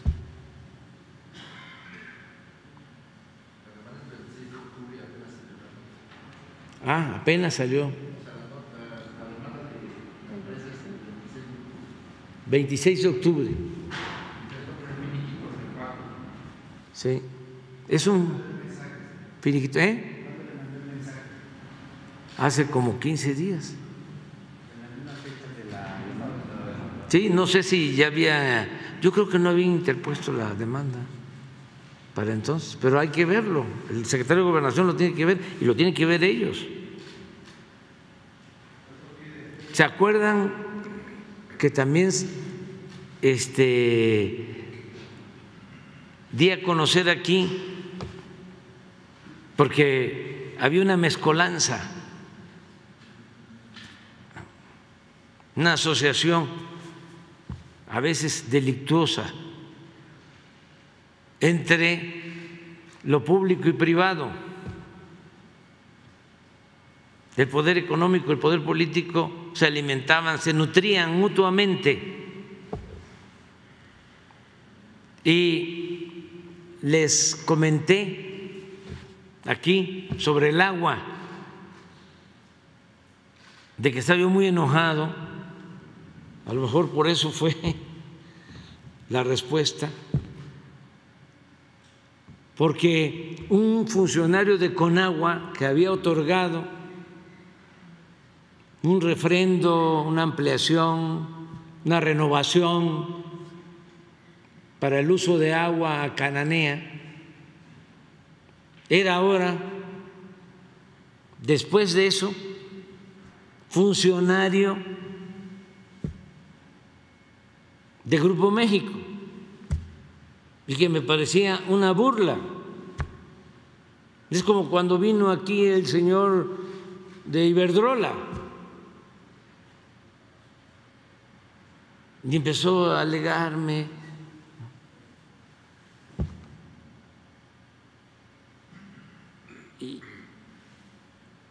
cuando es muy claro que estaban violando las leyes con el famoso autoabasto, que es un fraude legal,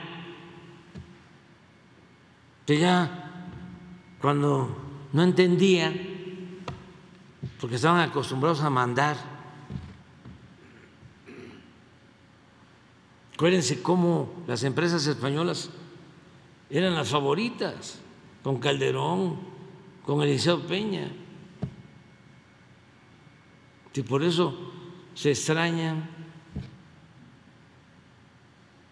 este, de que pues ya no sea así y hasta me van a acusar allá con el rey.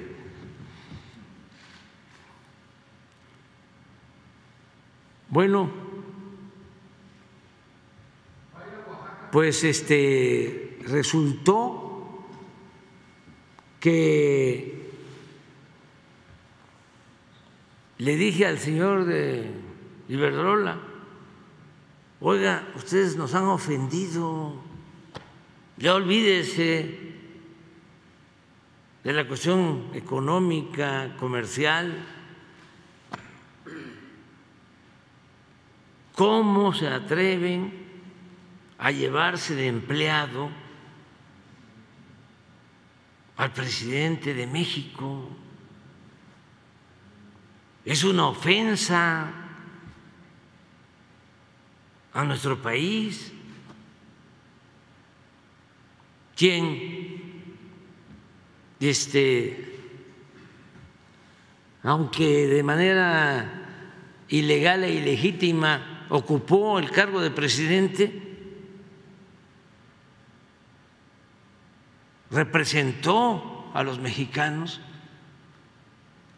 y se convierte en representante de una empresa con negocios turbios,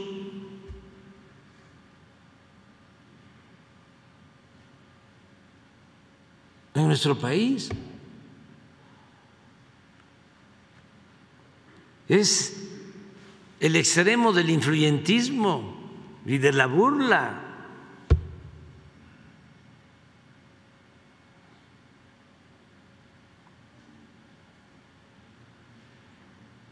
Entonces, esa es la respuesta. También, ya hablando de asuntos internacionales, es muy probable, voy a hacer unas consultas el día de hoy, que se cancele el encuentro de los países de la Alianza del Pacífico, porque no le dieron permiso de asistir al presidente del Perú. Y entonces vamos a posponer o vamos a buscar otra opción. Es que yo soy el presidente transitorio o temporal de esa alianza y le corresponde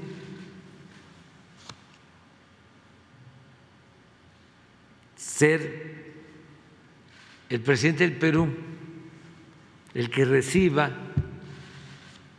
la presidencia. Entonces, si no viene, ¿a quién le entrego? Podríamos hacer una reunión en Perú, esa puede ser una opción, hacerla ya pero tengo que consultar. Lo que sí no considero conveniente es hacer una reunión sin que esté el presidente que debe de recibir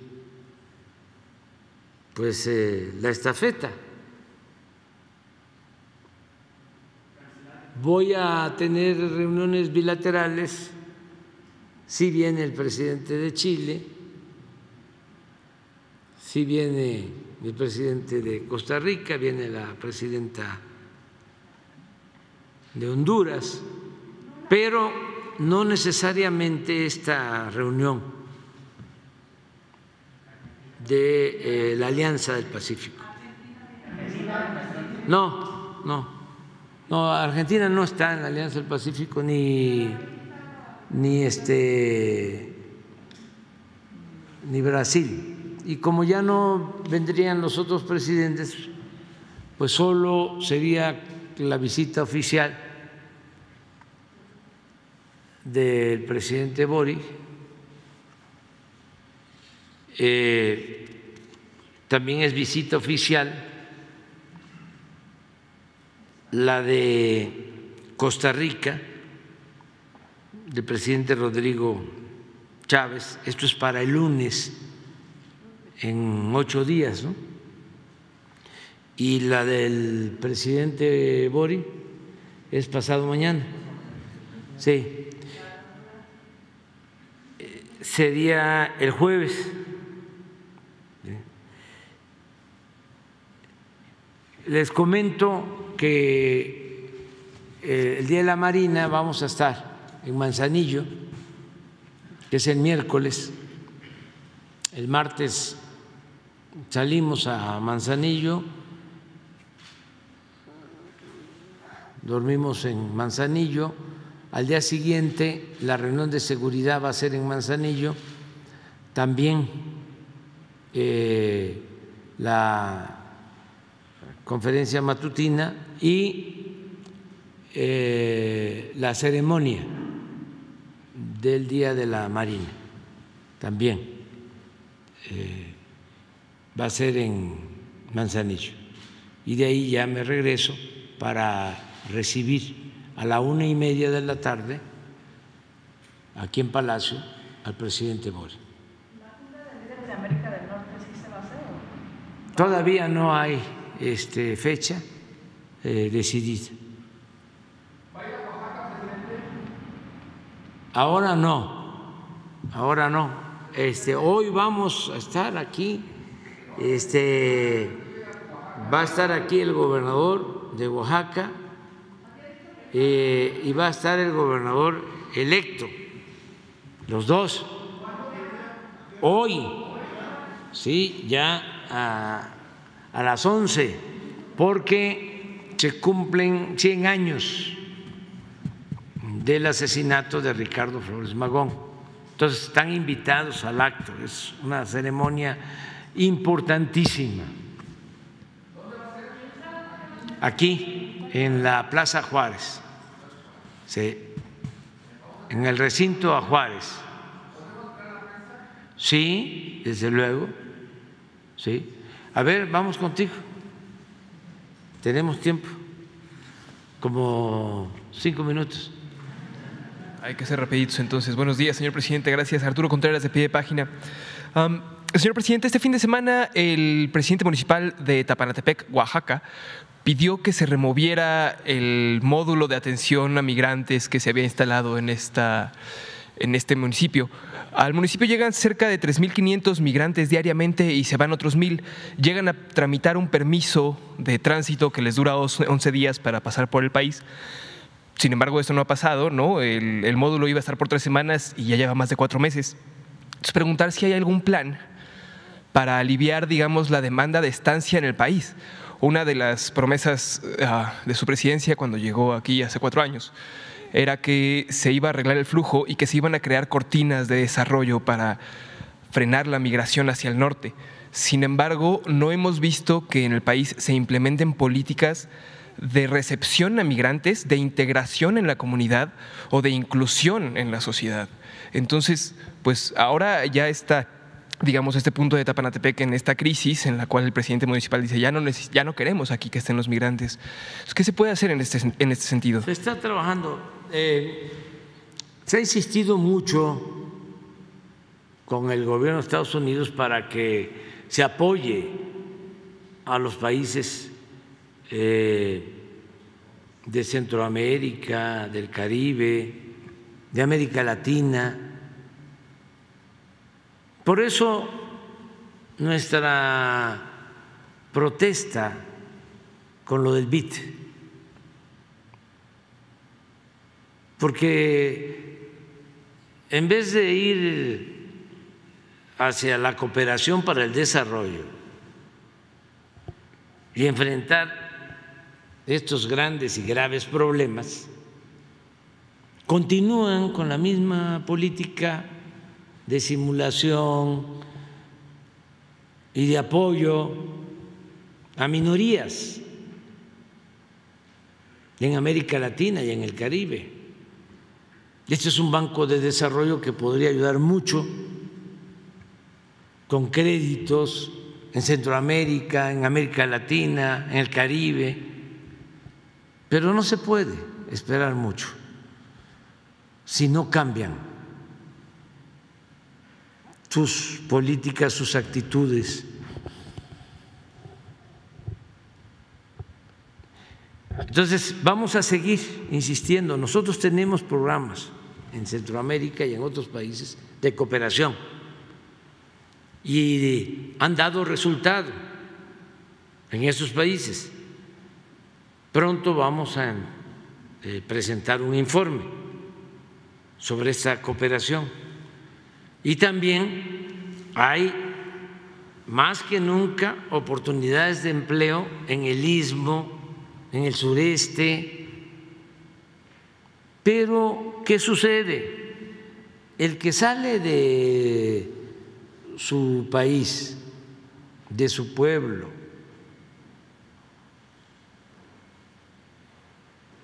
porque quiere llegar a Estados Unidos, ya es muy difícil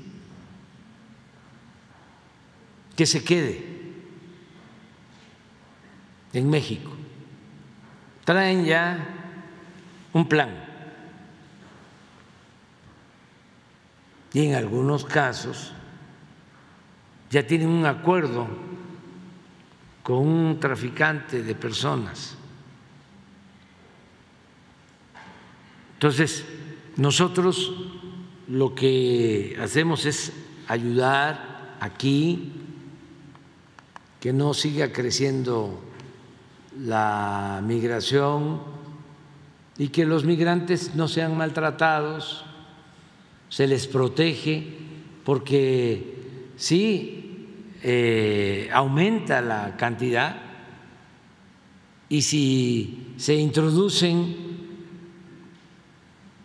sin protección hacia el norte, corren muchos riesgos. Tan solo el riesgo de la transportación. Eso es algo muy preocupante porque hay accidentes constantes, hacinamientos que producen asfixias. Sí, eh, y por eso lo de Sanatepec, pero pues tiene razón también el presidente municipal, porque son muchos. Ya estamos viendo cómo vamos a atender esto con protección para ir este, pues ofreciéndoles albergues y también le estamos pidiendo al gobierno de Estados Unidos que amplíe el programa de entrega de visas temporales. Lo están haciendo con eh, venezolanos. Ahí en Sanatepec, la mayoría, el 70%, son venezolanos. Pero también está creciendo la migración de nicaragüenses, colombianos y de otras nacionalidades. Entonces, sí se requiere un plan. De recepción. Sí, que signifique ordenar el flujo migratorio y darles opciones. O sea, son las dos cosas. Que haya desarrollo en los pueblos, de donde es originaria la gente, porque si eh, deciden abandonar sus pueblos es por necesidad, no es por gusto. Ahí es donde debe de haber un plan de cooperación para el desarrollo. Por eso, vuelvo otra vez, lo del BIT es como si no pasara nada. Y así hay muchos organismos internacionales que no cambian, no evolucionan, eh, no actúan de acuerdo a la nueva realidad. Son burocracias ahí, este, onerosas, ineficientes. También con indolencia. Ya se acostumbraron a eso.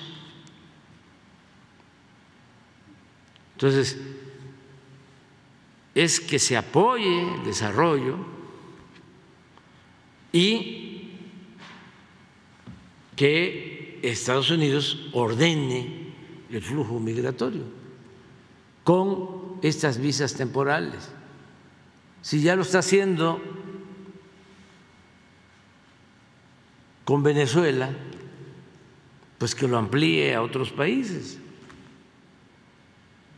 En eso estamos y nosotros cuidando, protegiéndolos con alimentos, con médicos y evitando que haya riesgos en la transportación o peor aún, que caigan en manos de la delincuencia organizada. En otro tema, el jueves pasado, afuera de la Secretaría de Desarrollo Urbano y Vivienda de aquí de la Ciudad de México, unos 300 adultos jóvenes, ¿no? entre 20 y 30 años, protestaron por el derecho a la vivienda. una de las quejas principales es que de, esta generación, mi generación, una generación que se ha llamado la generación de los sin casa, solo el 3% más rico va a poder pagar un crédito hipotecario para tener acceso a la vivienda. Esto no es algo que suceda solo en la Ciudad de México, sino es algo que se repite en todo el país. Los precios de la vivienda han ido incrementando cerca de 263% en los últimos 10 años, me parece, mientras que los salarios no han crecido al mismo ritmo. Esto pone a, miles de mexicanos en una situación de precariedad habitacional tremenda, ¿no? Y, lo pregunto es porque esto detrás se enmascara una serie de problemas más graves, ¿no? Tenemos, por ejemplo, la financiarización de la vivienda, en la que grandes grupos inmobiliarios, como ya conocemos a, los que existían aquí en la Ciudad de México, pero también en, en Nayarit, como han preguntado otras compañeras, ¿no? que han recibido amenazas por, por desenmascarar a estos grupos, en, en, la Riviera Maya, ¿no? la expansión inmobiliaria y urbana que hay en Yucatán, o las rentas que se cobran en dólares en Tijuana. Entonces, digamos que, a la par esta acaparación de tierras y construcción de, unidades habitacionales o de, viviendas ah, no se usan para la venta, sino que se meten al mercado financiero para crear bonos, ¿no? Y entonces se usa la vivienda no como un, asunto de interés social, sino como un asunto bursátil, lo que solo va encareciendo los precios de la vivienda y va creando pues un montón de casas que están vacías, mientras que hay un montón de gente que no tiene casas. ¿Qué se puede hacer al respecto? No, ah, la semana pasada el, Infonavit anunció que aumentaba el techo de deuda a 2.3 millones. Sin embargo, durante los últimos 50 años, la única política de vivienda en México ha sido la de entregar créditos a la vivienda, créditos que solo han servido para aumentar más el precio de la misma y que sea cada vez más impagable. Entonces, ¿cómo, cómo atender esto? No? ¿Qué, ¿Qué oportunidades hay para las generaciones que vienen de hacerse de un patrimonio? Pues están dando apoyos de vivienda no con el sistema tradicional. Hay en la Secretaría de Desarrollo Urbano un plan de créditos sin intereses para ampliación, para mejoramiento y construcción de vivienda en desarrollo urbano y este, se va a ir ampliando con ese propósito. Desde luego, sí se necesita más inversión para vivienda popular y yo espero que se pueda incrementar el número de apoyos. ¿Cree que el Estado pudiera aumentar su cartera de oferta de vivienda social? Sí, lo estamos haciendo. Estamos haciendo lo que pasa que sí es bastante la demanda y hay este fenómeno que tú mencionas de especulación y este, está incrementándose el precio en algunos lugares del país. Es que se escogió a México para que muchos vengan a vivir al país. Lo que dices de Tijuana, eh, la Roma, lo que está pasando aquí en la Ciudad de México, en el Caribe, en otras partes. En Oaxaca. En Baja California, eh, sur, sobre todo. Entonces, estamos viendo eso, pero tienes razón. además, eh, seguro que Román Meyer está tomando nota. ya para también, también eso depende más que nada de Banobra. Sí. Sí, es que dejaron eh, pues eh,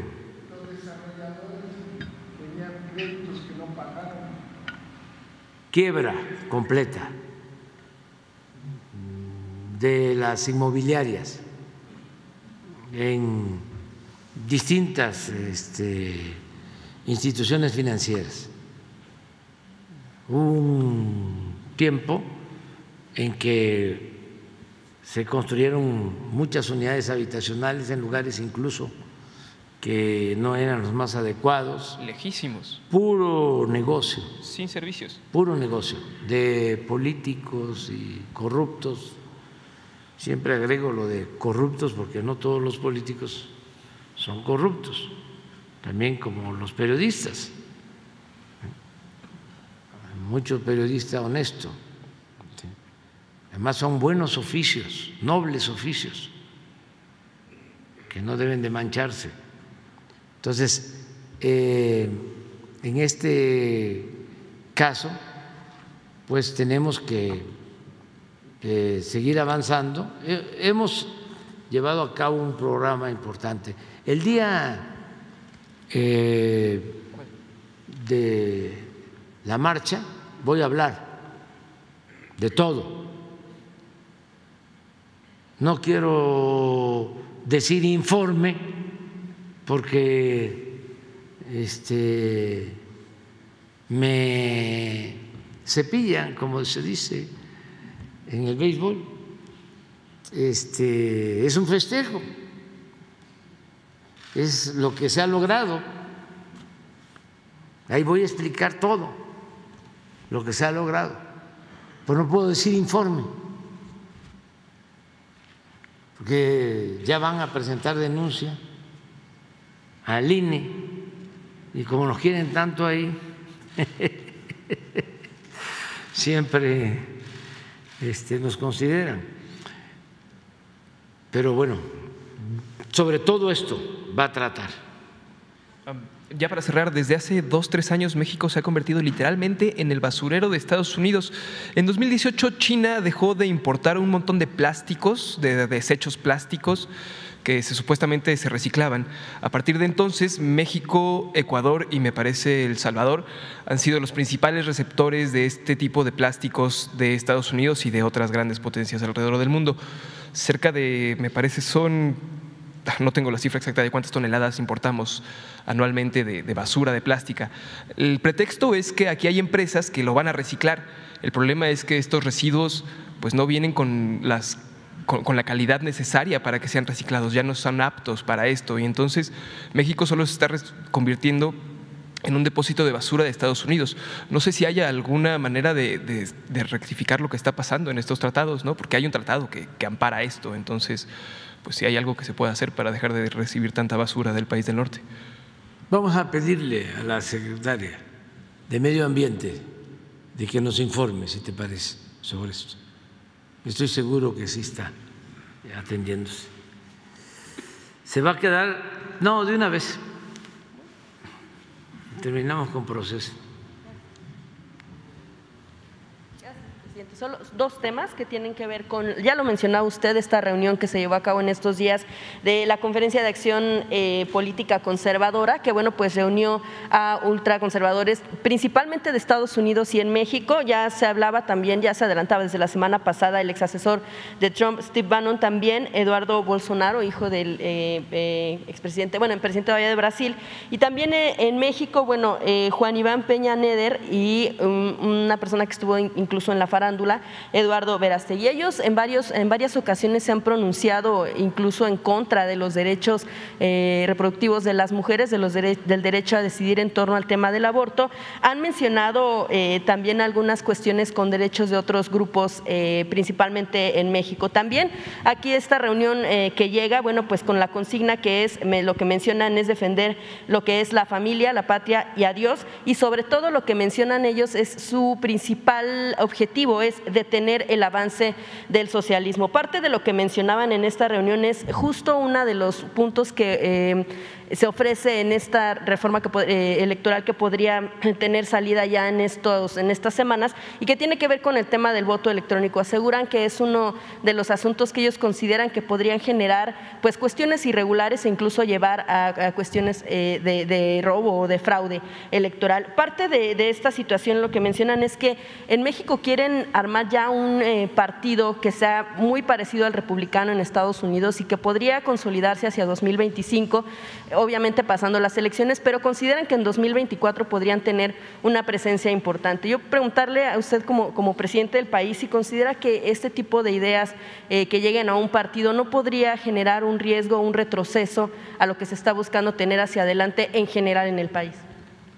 No, creo que este, México está en un proceso, eh, lo acabo de decir, de transformación la gente está muy consciente, no eh, avanzan esas actitudes retrógradas, no han avanzado, porque tampoco hay mucha diferencia. No nos debemos de ir, como se dice coloquialmente, con la finta. Esos son iguales a los adversarios nuestros, a los otros. Nada más que son más auténticos. Estos lo dicen, los otros lo piensan lo creen, pero no lo dicen. No son muchas las diferencias.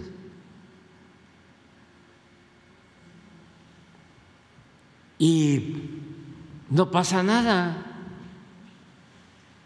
Por eso es importante el proceso de transformación. Esas ideas conservadoras, no tienen ninguna posibilidad de internalizarse en el pensamiento, en la imagen, en la colectividad en el país. Nada. Este es un pueblo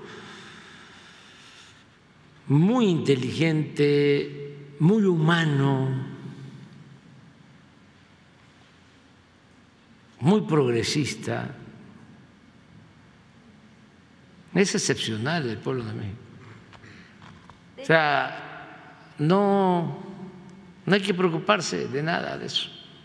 Nada y cada vez que quieran expresarse, que lo hagan y no pasa nada. personaje que ha eh, tratado de tomar relevancia también en este tipo, bueno, en este grupo, pues es precisamente el expresidente Donald Trump, quien ya se ha mencionado aquí, eh, se ha referido usted, pero incluso en algún momento también ha referido, eh, tal vez utilizando el tema de México, el tema también de la migración, como lo mencionaba, eh, pues para decir que en el caso de cuando él estuvo como presidente, pues para él fue muy fácil que México, así lo mencionó en un evento en, Florida, que México puso eh, gratis a 28 mil soldados en la frontera para que impidiera el paso de migrantes y que incluso pues fue difícil, fue complicado con usted, así lo menciona, eh, poner en marcha el Quédate en México, pero que al final lo logró. El, que esté utilizando este tipo de, de, banderas en torno al tema de la migración de México, pero tratando de llegar incluso a un partido que se constituya aquí en el país. Pues no pasa nada, ¿eh? o sea, eh, los personajes yo ni los conozco, o sea, no, al menos este actor es hasta ahora que empezó a, a hablarse que tengo un mes o dos meses que sé de él. Entonces, como yo ando en otras cosas también, no sea, pero no creo que la gente sepa quién es. O sea, son sectores, pues, los que el otro día preguntaba yo, ¿cuántos interactúan en Twitter en México? Y creo que la cifra, a ver, para que tengamos una idea pues, de lo que es la comunicación, porque a veces pensamos que debe de, ¿cuánto? 2.4 millones activos. 4 millones de cuentas y 2.4 activos para un país con 80, 90 millones de ciudadanos o, mayores de 18 años. Entonces, todo esto es importante porque a veces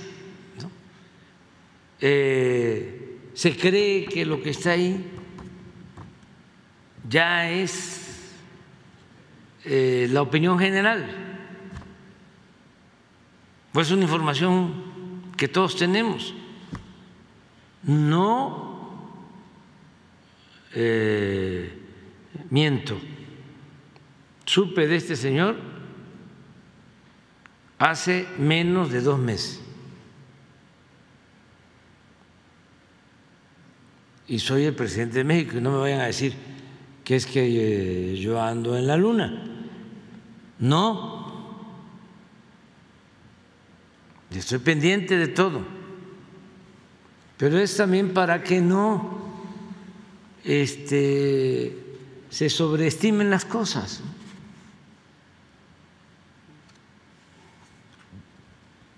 Hecho, Verástegui fue esta persona que cuando en la Suprema Corte se eh, declaró eh, inconstitucional la criminalización del aborto, dijo eh, que bueno, México estaba en una cuestión pues lamentable y además ha llamado a las mujeres que han decidido abortar asesinas. Sí, pero por ejemplo eso yo no lo sabía.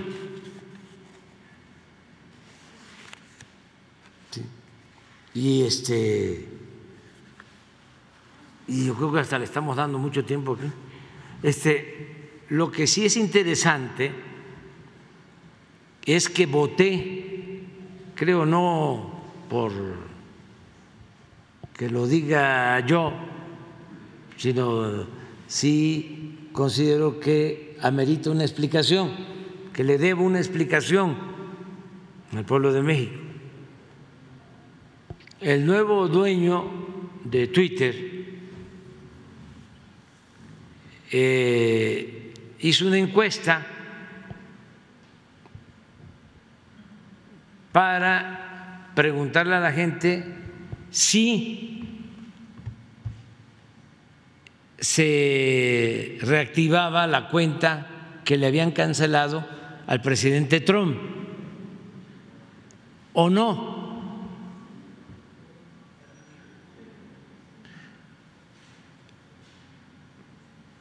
Esto sucedió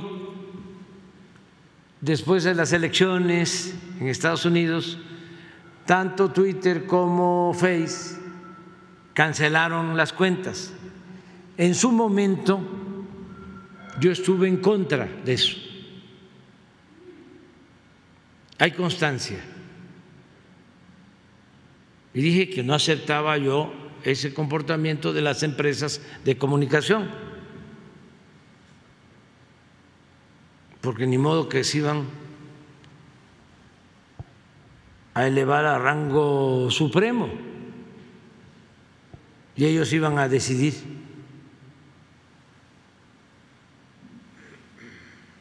quién tenía el derecho de comunicación y quién no. o qué información sí debía de transmitirse y qué información no, como los grandes jueces, el Supremo Tribunal de la censura, de la Inquisición en materia informativa. Desde el principio lo planteé. ¿Cómo voy a seguir planteando lo de Assange? Que deben dejarlo libre. Y México ofrece protección asilo a Sánchez, porque es una injusticia el que lo tengan detenido y mucho más injusticia sería el que lo extraditara y lo mantuviesen en la cárcel. Y han guardado un silencio cómplice los grandes periódicos, la prensa mundial, sobre esta injusticia. Bueno, con estos antecedentes explico que voté a favor de que le permitieran utilizar su cuenta al presidente Trump, porque podemos estar en desacuerdo con sus posturas, pero tiene el derecho de manifestarse, de expresarse. Y esto también lo digo porque de manera extraña, no voy a decir incongruente, pero se los dejo de tarea, algunos periodistas de México me cuestionaron.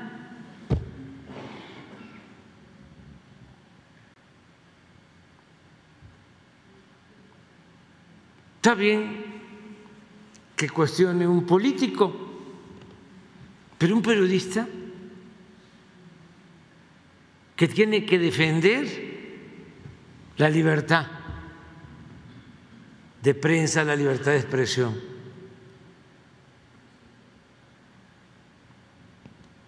¿Por qué la censura? ¿Que no conocen la historia de las leyes de censura? en México que no las han padecido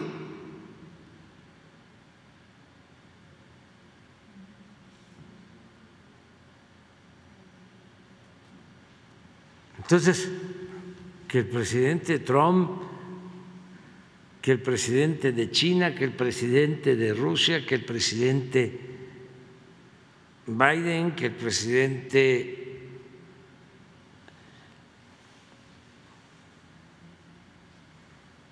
Maduro, que el presidente Bolsonaro, que cualquier presidente y cualquier persona pueda manifestarse con libertad.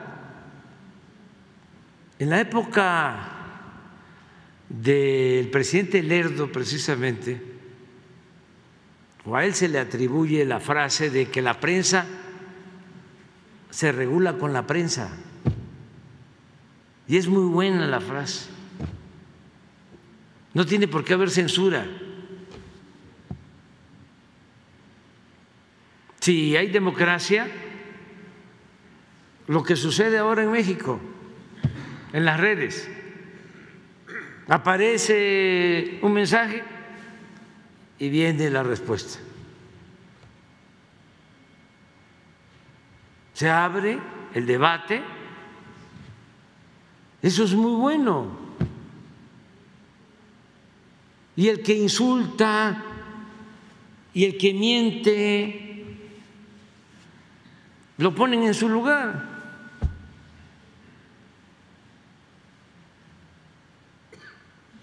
Ya ahora En el caso de las redes, aplica aquella frase de mi pueblo, de mi tierra, de mi agua, según la cual para mentir y comer pescado hay que tener mucho cuidado. Lo del pescado por las espinas.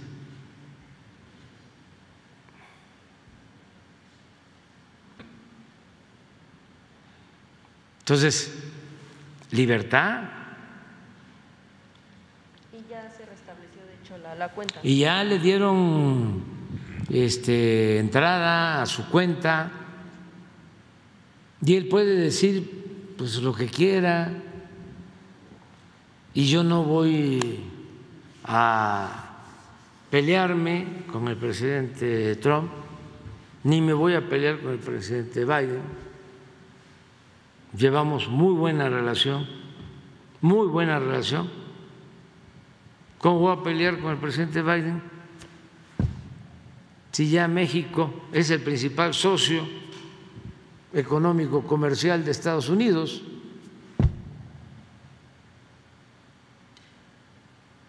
¿Cómo me voy a pelear con el presidente de Estados Unidos si México es el país con más oportunidades de inversión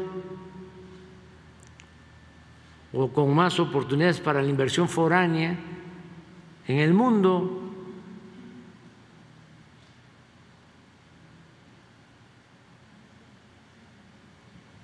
Y está llegando inversión extranjera como nunca, es histórico.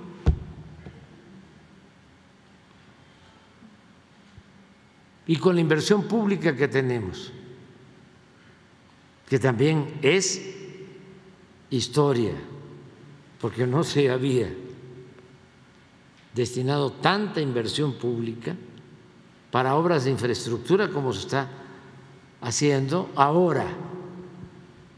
Inversión pública, sin deuda.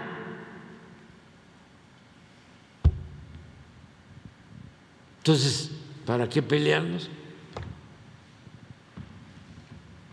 ¿Quiénes son los que este, están molestos?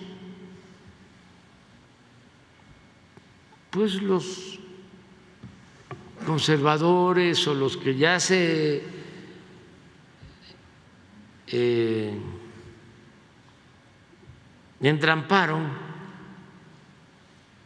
y ya no hayan cómo salir y es como el que está en un pantano que sigue con lo mismo y se sigue hundiendo.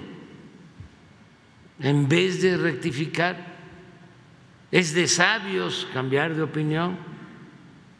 Imagínense un artículo de Krause haciendo un análisis objetivo de la realidad de México en lo político, en lo económico, en lo social.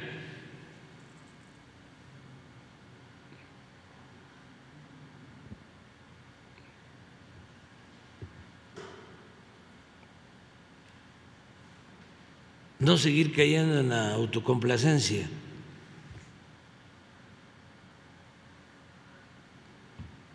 Pues sí sería algo interesante o el Reforma, ¿no? que en vez de esas ocho columnas, este, a ver, ponla, en vez de eso, que este, pusiera unas gráficas sobre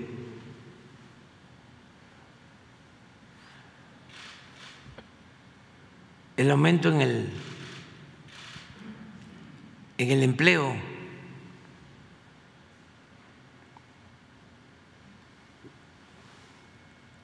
Hay 21 millones 700 mil trabajadores inscritos al Seguro Social,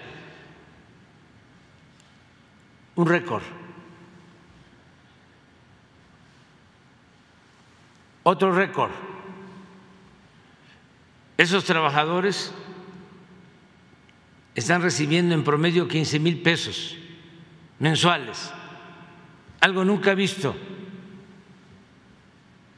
Y así, una por semana,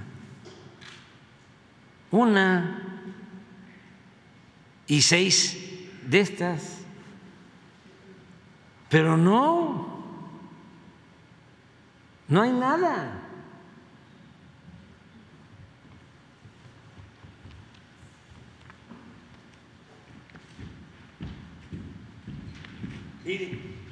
¿hasta qué se meten? Frenan adquisición de cascos para la Guardia Nacional. a ver, vamos a ver otra.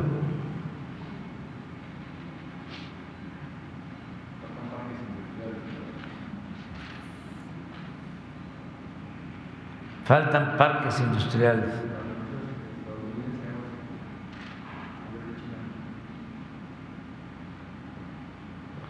Queda corto decreto de alerta de género. Todo queda corto. Todo está mal.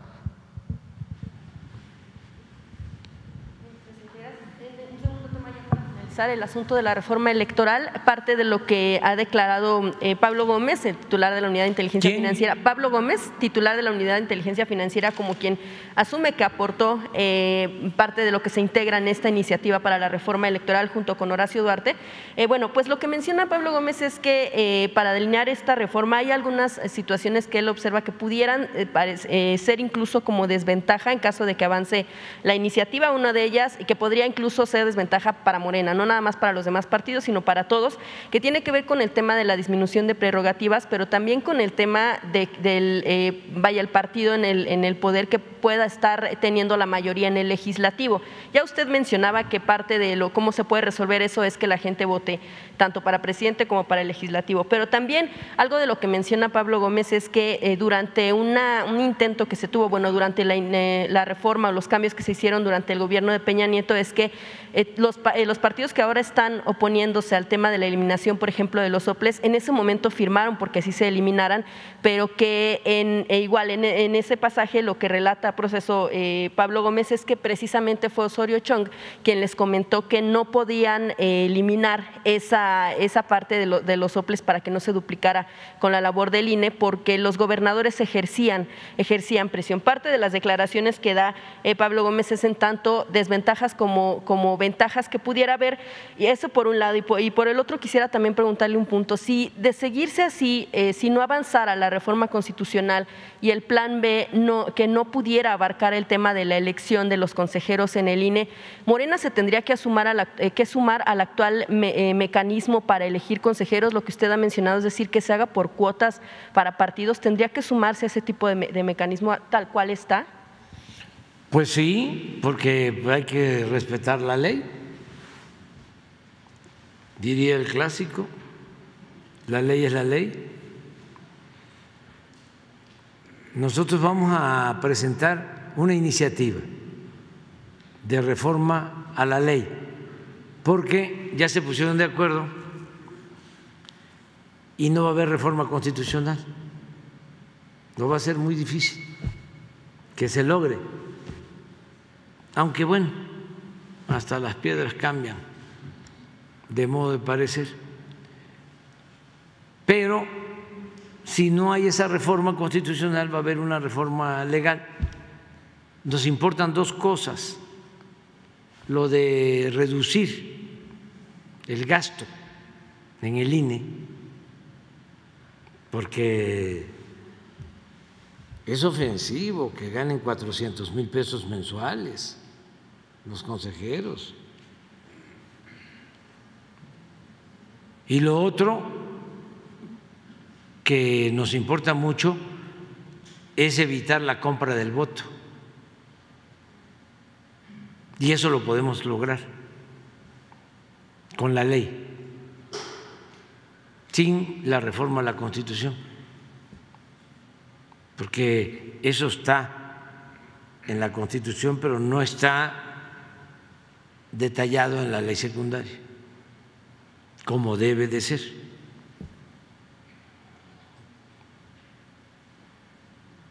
Eh, ellos agarraron esto de bandera, pues, eh, como lo de la llamada militarización, como ¿qué otra cosa? La reelección como cualquier otra cuestión. Pero es muy racional lo que plantean. No tiene fundamento.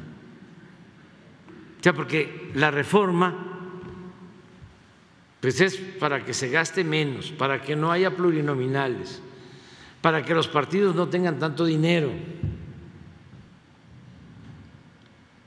Ahí ¿Qué partido es el que recibe más? Morena. Sí, sí, pero ¿ustedes creen que los eh, que tienen sus este, mantas en las lomas lo saben? No lo saben. porque fueron este, manipulados. No leyeron la iniciativa.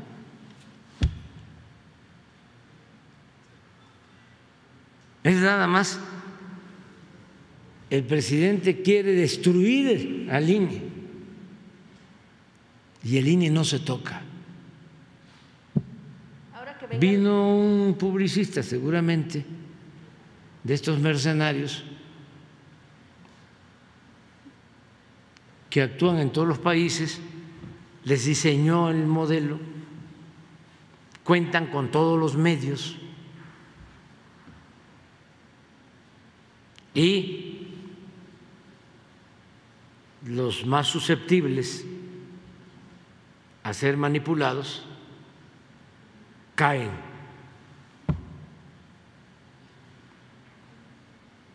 En la marcha que hicieron les preguntaban, pero tú estás de acuerdo en que sea el pueblo el que elija a los consejeros? Sí, pero si eso es lo que plantea la iniciativa. No, pero este, hay otras cosas. No sabían. en los eh, círculos de análisis, las mesas de análisis, los eh, comentaristas hablando y hablando y hablando en contra, en contra, en contra. Y de repente alguien, ¿y dónde está eso en la iniciativa? Bueno, no lo he visto pero debe de estar, seguro que está. O sea, es muy eh, irracional. Entonces faltan argumentos. Nosotros vamos a seguir adelante y por eso la marcha no es con ese propósito. Ya terminé mi borrador de mi discurso y no toco el tema. No lo toco. Nada más, lo único que digo es, este, ya no domina la oligarquía en México, hay democracia, el gobierno no participa en fraudes electorales. Eso es todo lo que digo, ya. Porque lo esencial, eso sí lo atiendo, eso, eso sí va al fondo, poder informar de cuánto eh, vamos a tener de presupuesto, 8 billones. ¿Cuánto ha crecido el presupuesto? ¿A cuántos mexicanos les llega ese presupuesto? ¿A cuántas familias? ¿Cuáles son los beneficios? Pues algo que nunca pasaba.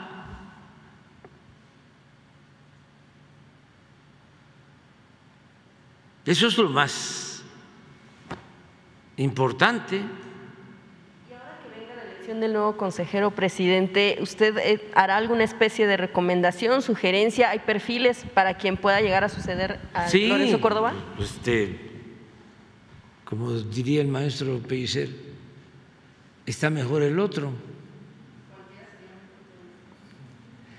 Es que una vez llegó un joven poeta, se le atribuye al maestro Pellicer, pero él era un hombre muy bueno, muy inteligente y muy humanista, muy respetuoso. Es mi referente soy pelliceriano. Pero eh, tenía mucho sentido del humor, mucho, mucho.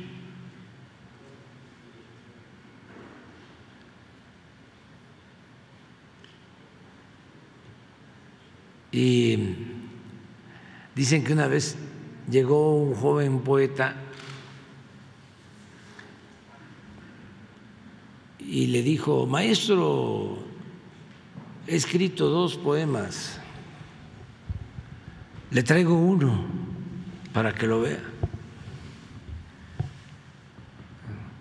Así era más formal. Está mejor el otro.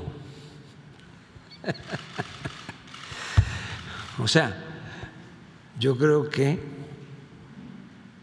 quienes elijan, cualquier ciudadano, estarían mejor.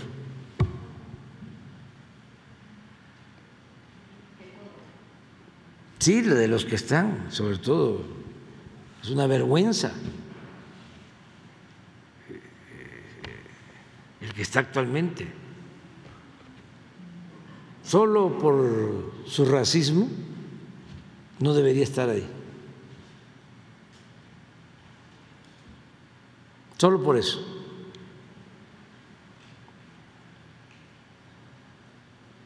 Hasta en el béisbol. Ya le cambiaron el nombre a los indios de Cleveland. Ahora creo que se llaman los Bravos. ¿Ah? Guardianes de Cleveland.